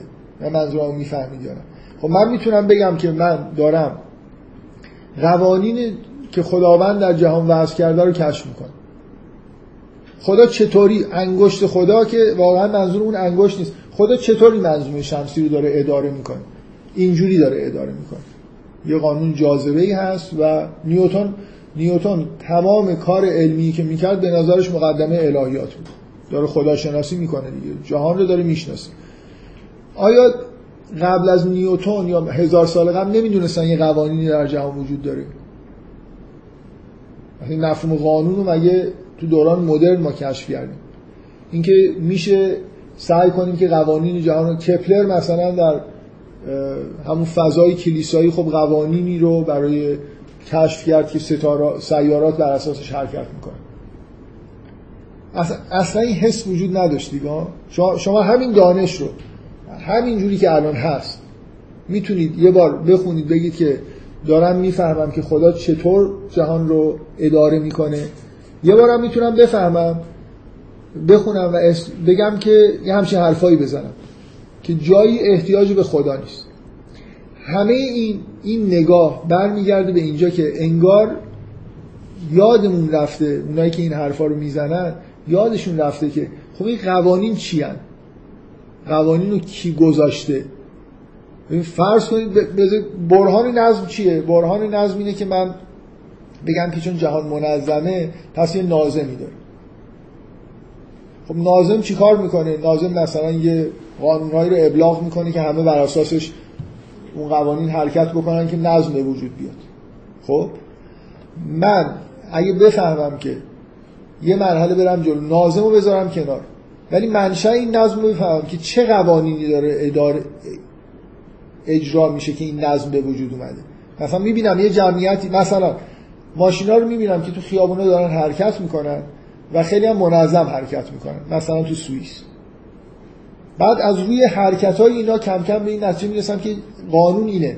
قرمز که میشه اینا وای میسن اون که میشه اینا حرکت می‌کنن جاهایی که این علامت هست نمیپیچن. این باعث شده که نظم به وجود بیاد. اگه من این چیزها رو درک بکنم که قوانین چیان آیا کلا موضوع منتفی شده؟ بفرمایید. یه نکته این هستش. آخه یه کسی ممکنه چیز باشه؟ کلا خیلی واقعیانه باشه. بگه که اینها مدل هایی هستن. فرق نمی‌کنه. نه این نظم ببین این دقیقا مسئله اینه که شما شما اون قانون رو حقیقی نمی‌دونید. شما شما به وجود یه قانون باید معتقد باشید که توجیه بکنید چرا نظم به وجود میاد. مثلا قانون عقل بزرگ هم الان برای شما به این قوانینه. مثلا بعضی میگن که یه رفتار تصادفی با یه مثلا وضعیت خاصی به یه میانگینی می‌رسه که به نظر میاد که منظمه. در حالی رفتار به طور مثلا در خوب به طور خورد وقتی نگاه می‌کنیم چیزه قانون اعداد بزرگ هم قانون. یعنی اصلا ببینید شما در جهان یه چیزی حکم فرماست منطق. تو ریاضیات هم شما یه سری قوانین منطقی جهان رو دارن انگار اداره می‌کنن. شما حد اکثر فکر کنید می‌تونید همه قوانین جهان رو به این قوانین منطقی خیلی پایه ریدیوس بکنید. اینا چی هن؟ اینا چرا تو جهان وجود دارن؟ ببینید در دوران چند هزار سال قبل که بشر در چیز به سر می برد در دوران جهل به سر می برد اعتقاد به وجود عقل داشتن. می‌گفتن دنیای عقول. برای اینکه همینو میفهمیدن. در جهان یه عقلی حاکمه. همون قانون اعداد بزرگ نتیجه یه جور منطقه. برای همینی که تکرار میشه. رندوم نیست. یعنی حتی رندومنس مثلا یه جوری حتی رندومنس توی دنیا به یه چیزای پایداری می‌رسه. بنابراین ما با یه جهان منظم روبرو هستیم که طبق یه قوانینی منظم شده. و علم داره حد اکثر. اگه رئالیست باشیم رئالیست نباشیم که هیچ. اگه رئالیست باشیم داریم کشف می‌کنیم این قوانین. خب این هیچ ربطی نداره به اینکه شما اینو ربطش بدید به اینکه دارید خدا رو بیرون می‌کنید یا خدا رو وارد می‌کنید. فکر می‌کنم همیشه فکر می‌کردن که خداوند با قوانین داره جهان اداره می‌کنه. اصلا یه بحثی که الان تو فلسفه علم هست اینه که یه سوء تفاهمی که پیش اومده اینه که لا که میگیم مثلا نچرال لا قوانین طبیعی کاملا این مفهوم توی کانتکست دینی بوده و منظورشون از علت اینکه واژه قانون رو به کار میبردن برای اینکه معتقد بودن که واقعا خداوند قانون وضع کرده برای جهان. یعنی در قرون وسطا این واژه قانون خیلی خیلی استفاده می‌شد توی بحث‌های طبیعیات در حالی که توی اتفاقا توی مثلا طبیعت ارسطویی این حد مرکزیت نداره. و حسشون این بود که خداوند داره جهان رو با قوانین اداره می‌کنه. و علم کاری که داره می‌کنه داره این قوانین رو کشف می‌کنه و هیچ چیزی از این... یعنی در واقع اون انگشت خدا شما می‌تونید بگید وضع همین قوانین مثلا اصلا نظم یعنی قانون قانون هم یعنی نظم.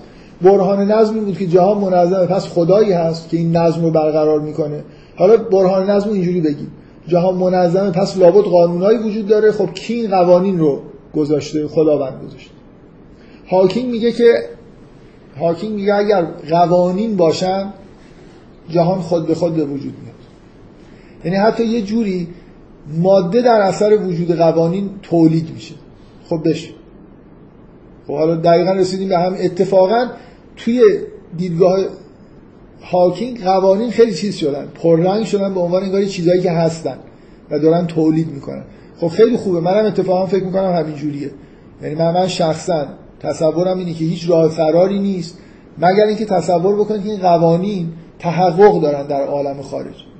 اینجوری نیست که یعنی اونتولوژی باید درشون قائل بشه. اگه بگید که ما قبل بیگ بنگ قوانین برقرارن پس جهان وجود داره. ماده وجود نداره ولی یه چیزی وجود داره قوانین وجود داره. مثل اینی که این نزدیک میشه به اون دیدگاه فلسفی ارسطویی مخصوصا یه آدمی به اسم فلوتین خیلی شدید از این حرفا زده. یعنی شدید که, که اول خداوند عقول رو خلق می‌کنه.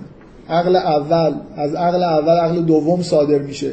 یه مراحلی از شما می‌تونید به زبان مدرن بگید که اول قوانین خلق میشن. بعد از توی دل این قوانین جهان مثلا بیگ بنگ به وجود میاد. خب باشه میشه اشکالی نداره. اصلا ببینید هیچ چیزی هیچ چیزی در مورد اینکه ما قوانین رو کشف بکنیم. و بعد جا برای خدا تنگ بشه این اصلا این حرف محلی از اعراب نداره. از اولش هم اینجوری نبود. یعنی ساینتیست ها حسشون این نبود دارن جا رو برای خدا داشتن. انگشت خدا رو پیدا می‌کردن چون داشتن قوانین رو پیدا می‌کردن.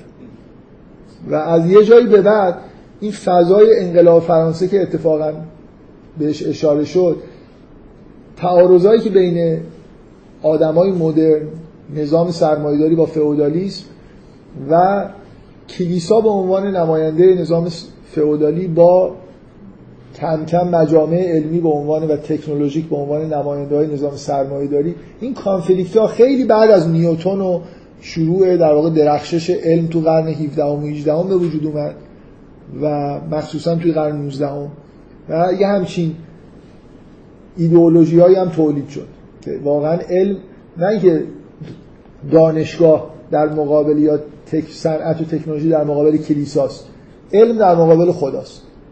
اینا ایدئولوژی های کاملا موهومی هستن که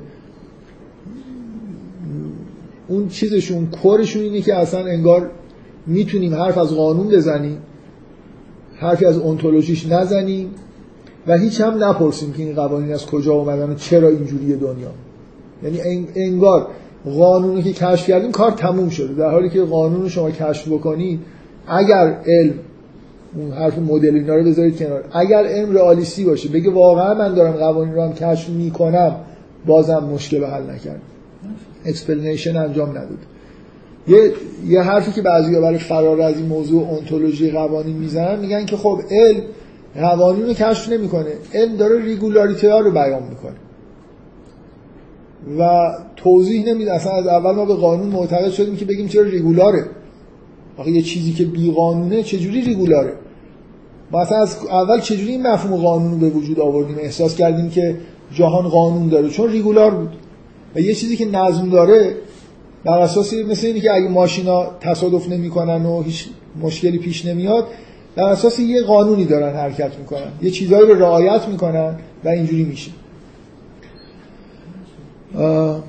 من یه خورده نگران این هستم که این نکات چیز بشن. یعنی یه خورده بیش از انده این جلسه هم تموم بشه و من بازم احساس کنم که یه یه سرفصل رو مثلا الان نصف یه بخشی از سر سرفصل اول دو تا چیز مونده بود دیگه. یکی اینکه بگم اونا چی میگن یکی اینکه بگم توجیه ما چی اول یه چیزی از اون قسمت آخرش رو گفتیم حالا یه چیزی از ایشون حرفی که زد اول به ترتیب درست بود. یعنی اولین چیزی که من می‌خواستم بگم همین. خب حالا یه خورده مختصر سوال کنید که من واقعا نذاریم بحثا رو برای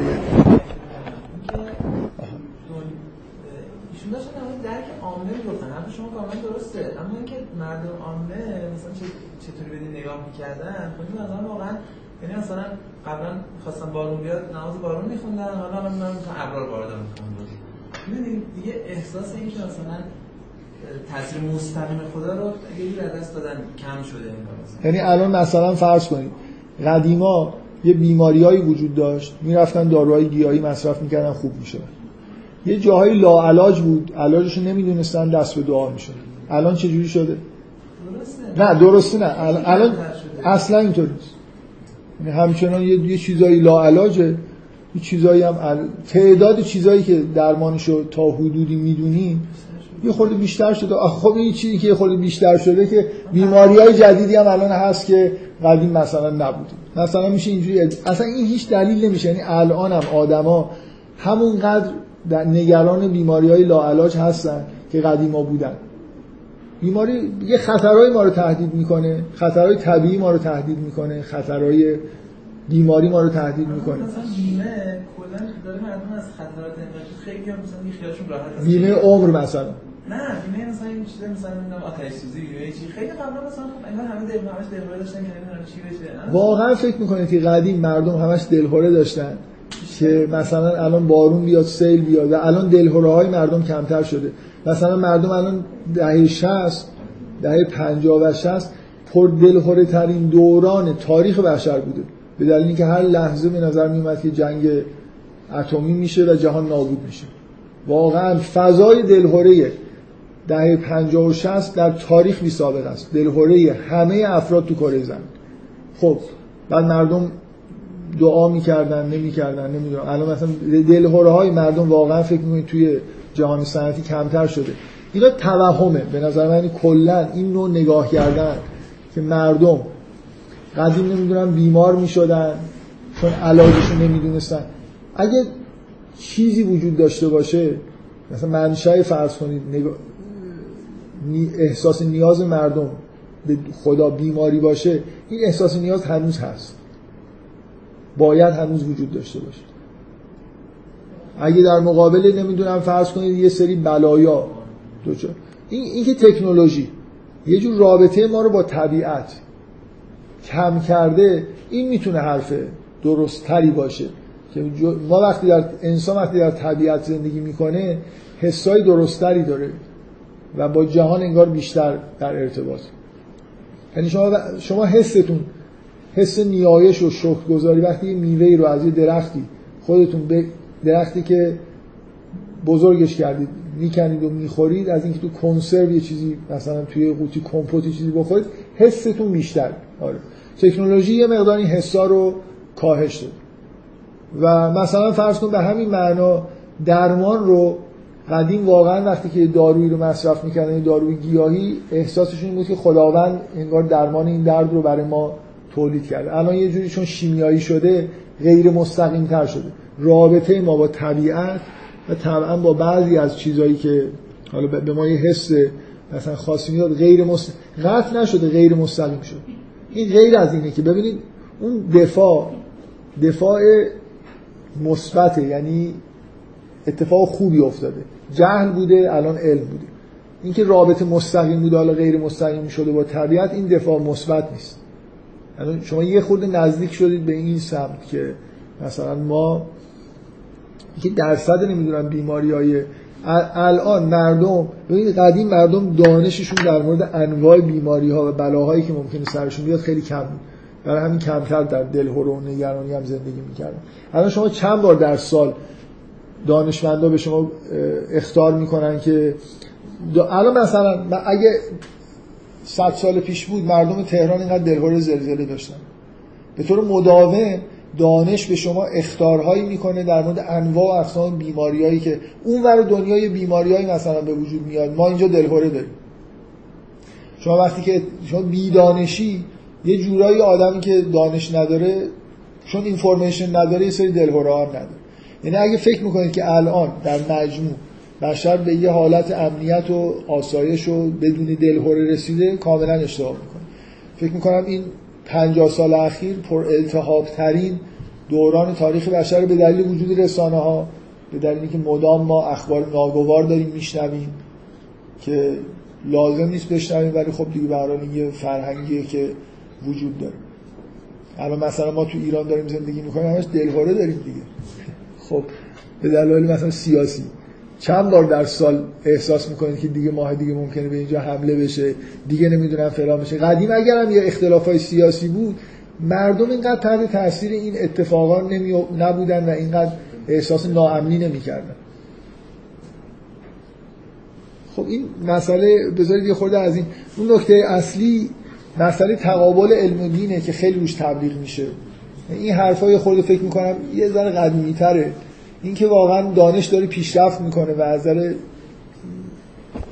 محتوایی جا برای خداوند باقی نمونده خیلی بیشتر تکرار میشه. یه شما هم یه سوال چیزی می‌خواستید بگید؟ که این چیزا باعث وجود اومدن توهمه نشه یعنی حرفای شما خوبه برای اینکه مثلا آدمایی که متوهم شدن بریم بهشون بگیم که بیخود متوهم شدی. الان اوضاع بدتره. مثلا. شما این که الان دلهورا از سال پیش بیشتره که مثلا. ولی این توجیه نمی‌کنه که این توهم به وجود نمیاد. یعنی باز از لحاظ مثلا چه چه توهم به وجود این توهم که مثلا الان دانش پیشرفت کرده مثلا جا برای خدا تنگ شده. نه نه نه ببین یه مسئله دانش دانش پیشرفت کرده جا برای خدا تنگ شده این مسئله رفتی به دلهور و این حرفا نداره. مسئله کشف قوانین طبیعته و اینکه ما برای توجیه چیزی که در جهان می‌بینیم نظم جهان و حتی وجود جهان احتیاجی به آره مثلا پزشکی پیشرفت کرده و ما الان یه جوری احساسمون اینه که خودمون داریم درمان می‌کنیم. ممکن اینجوری به وجود بیاد شما ممکن بگید که خب بعدتر کلی بیماری های دیگه هم به وجود اومده. ولی اینکه نفس اینکه همچین حسی ممکنه به اون دست بده که خودمون داریم درمان می‌کنیم قبلا این حس وجود نداشته خب قبلا آخه من می‌خوام بگم هیچ اتفاق خاصی نیفتاده. قبلا هم درمان می‌کردیم. خودمون درمان می‌کردیم. ببینید یکی از ببخشید باز من این پرانتز باز کنم. یکی از فضاحت های دوران مدر مثل هر نظام سیاسی که جانشینی نظام سیاسی قبل خودش میشه بدگویی بیش از اندازه کردن از نظام قبلی.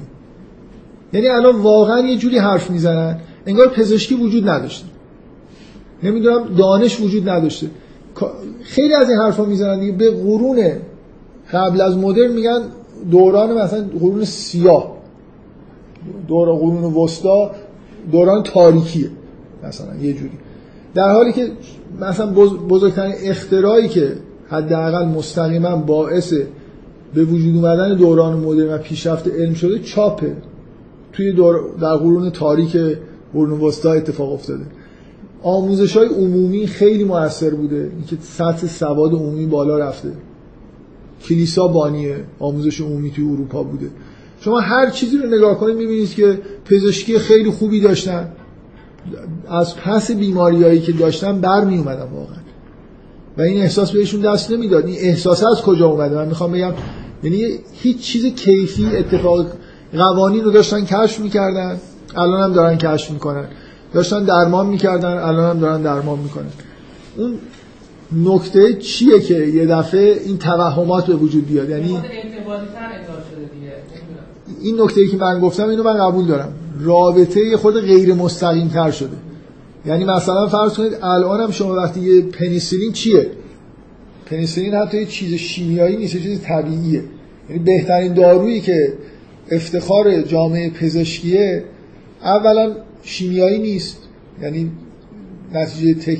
پیشرفت تکنولوژیک نیست بلکه یه سری در واقع کپک ها زحمت... زحمتشو می‌کشن. و کشفش هم می‌دونید اصلا برنامه ریزی شده نبوده. یعنی کاملا تصادفی کشف شده. یعنی من می‌تونم اینجوری نگاه کنم که در اوج جنگ جهانی که به شدت نیاز به داروهای عفونی بود خداوند اینو به بشر هدیه کرد. برای اینکه یه روزی ماجرا اینه که یارو داشت سری آزمایشات انجام می‌داد که هیچ ربطی به دارو و اینا نداشت. داشت یه سری قارچ و اینا رو کشت کشت می‌کرد. داشت آخر هفته می‌رفت تعطیلات. یادش رفت یه پنجره رو ببنده و اتفاقا از تو اون پنجره سری کپک هایی که این خاصیت رو دارن روی اون ظرفی که یادش رفته بود درشو باز بذاره درشو ببنده. دو تا چیز یادش رفت فکر کنم در ظرف رو باید میبست نبست. پنجره هم باید پنجره های آزمایشگاه رو میبست. آخرین نفر بود. یادش رفت. یه چیزی باد یه چیزی رو آورد اینجا نشون. و این صبح مثلا روز دوشنبه اومد دید که تمام این قارچه از بین رفتن و کشف کرد که اونجا یه فعل و انفعالاتی انجام شده و از اینجا داروی پنیسیلین در اومد. نه پزشکا کشفش کردن نه همینجوری باد آورد در هر حال الان دارو شیمیایی هم که باشه بالاخره از طبیعت دارید استفاده می‌کنید. از چیزهایی یه خورده غیر مستقیم تر اصلا این چیزها اینجوری به وجود نیومده. فرهنگ ساخته شده. واقعا یعنی شما تاریخ رو بخونید هیچ نقطه عطفی وجود نداره بغیر از همین درگیریاییه که بین مثلا تو اروپا بین کلیسا. این واقعیت درگیری بین سرمایه‌داری با فئودالیسم. کلیسا پای فئودالیسم وایستاد برای اینکه با اشرافیت خو گرفته بود. و جنگ را افتاد درگیری. فرهنگ فرهنگیش اینجوری شد که دانشگاه ها محیط های آکادمیک جدید اومدن جانشین کلیسا شدن و هر چی می‌تونستن بر علیه کلیسا مثل رقیب شروع کردن حرف در آوردن براش. و دورانی که اونا خب واقعا تا وقتی دست مثلا اینی که از یه آدمی هست کشیشی هست تو قرن 17 هم که بانی خیلی از پیشرفت‌های علمی توی فرانسه بوده. توی انگلستان جامعه سلطنتی تشکیل شده بود که دانشمندان رو حمایت می‌کرد. تو فرانسه چیز مشابهش نداشتن. یه کشیش با هزار زحمت یه چیز مشابه اونجا درست کرد. یعنی به ساینتیستا مثلا نظر مالی کمک می‌کرد. من اسمش یادم نیست. یه کتاب خیلی خوبی هست به اسم تکوین علم جدید. اینجور حرفا توش نیست. واقعا درباره همینجور داره در مورد تاریخ علم و تکوین علم از دکارت به بعد صحبت می‌کنه اونجا این آدم رو در موردش بحث کرده که آدم کلیدی توی پیشرفت علم مثلا بنیان علم توی فرانسه است.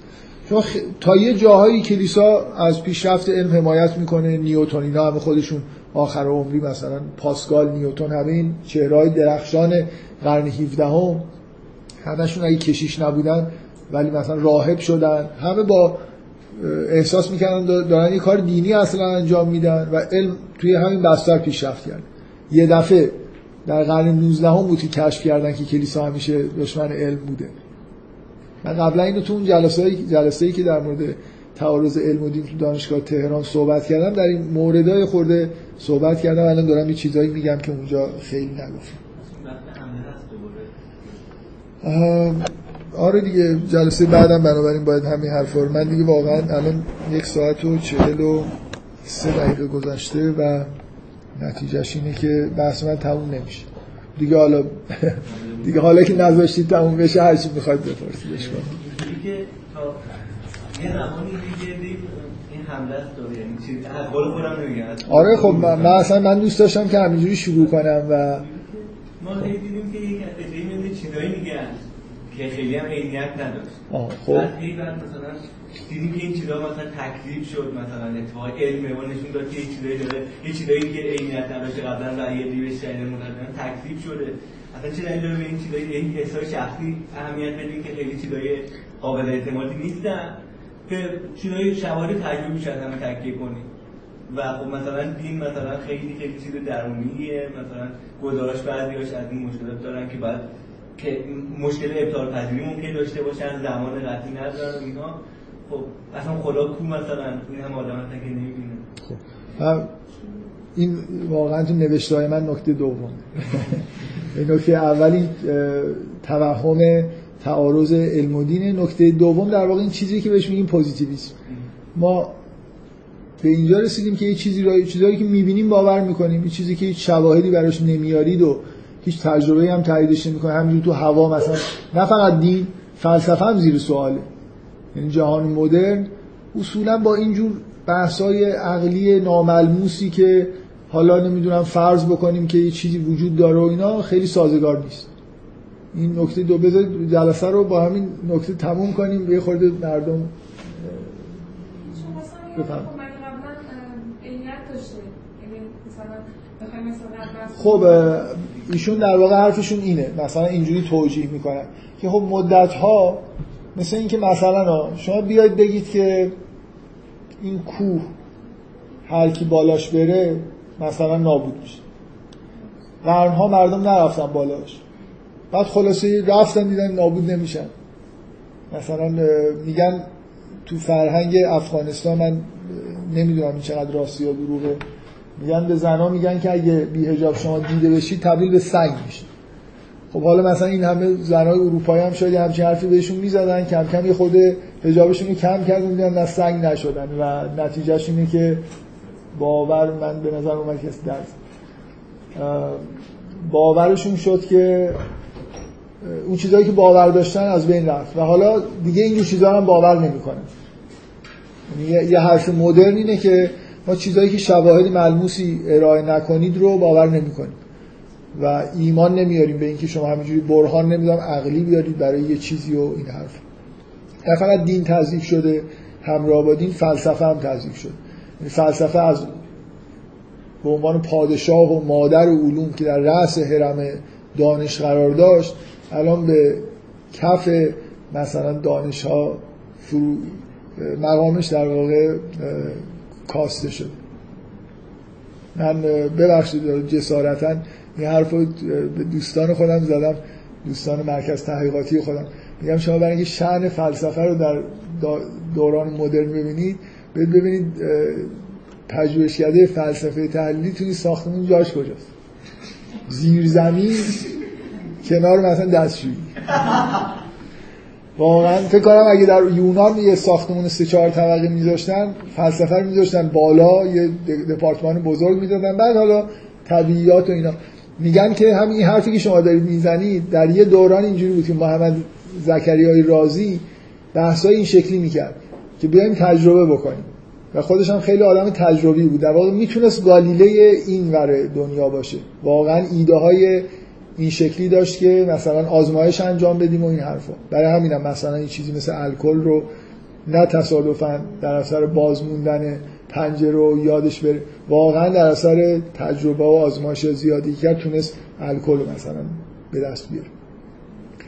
کسای تکستایی وجود داره که آدمایی که جواب محمد بن زکریا رازی رو دادن از دیدگاه حکمای گرانقدر که اصلا این دون شعن بشری که بره دست بزنه به این چیزا و مثلا می‌دونی این تجربه کردن و با طبیعت این فرمی رفتار کردن اصلا بشر همینی که بشینه مثلا به کلیات و حرفشون این بود. در قدیم می‌گفتن ما طبیعت رو هم که مطالعه می‌کنیم طبیعیات که می‌خونیم قصدمون اینه که فقط تمرین ذهنی بکنیم که آماده بشیم الهیات رو بفهمیم فلسفه عام رو بفهمیم.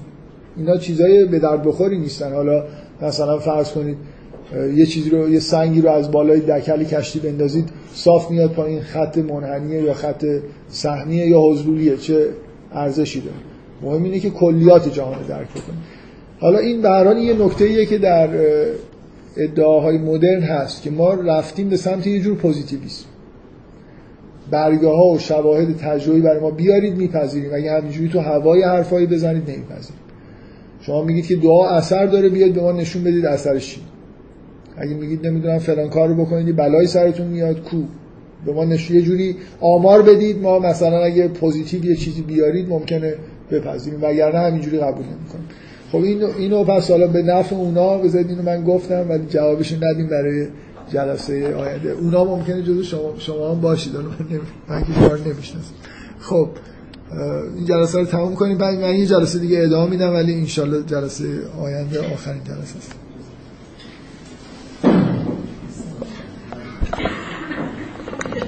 شما؟ فیسبوک جنریشن که من فرستاده بودم این چیزی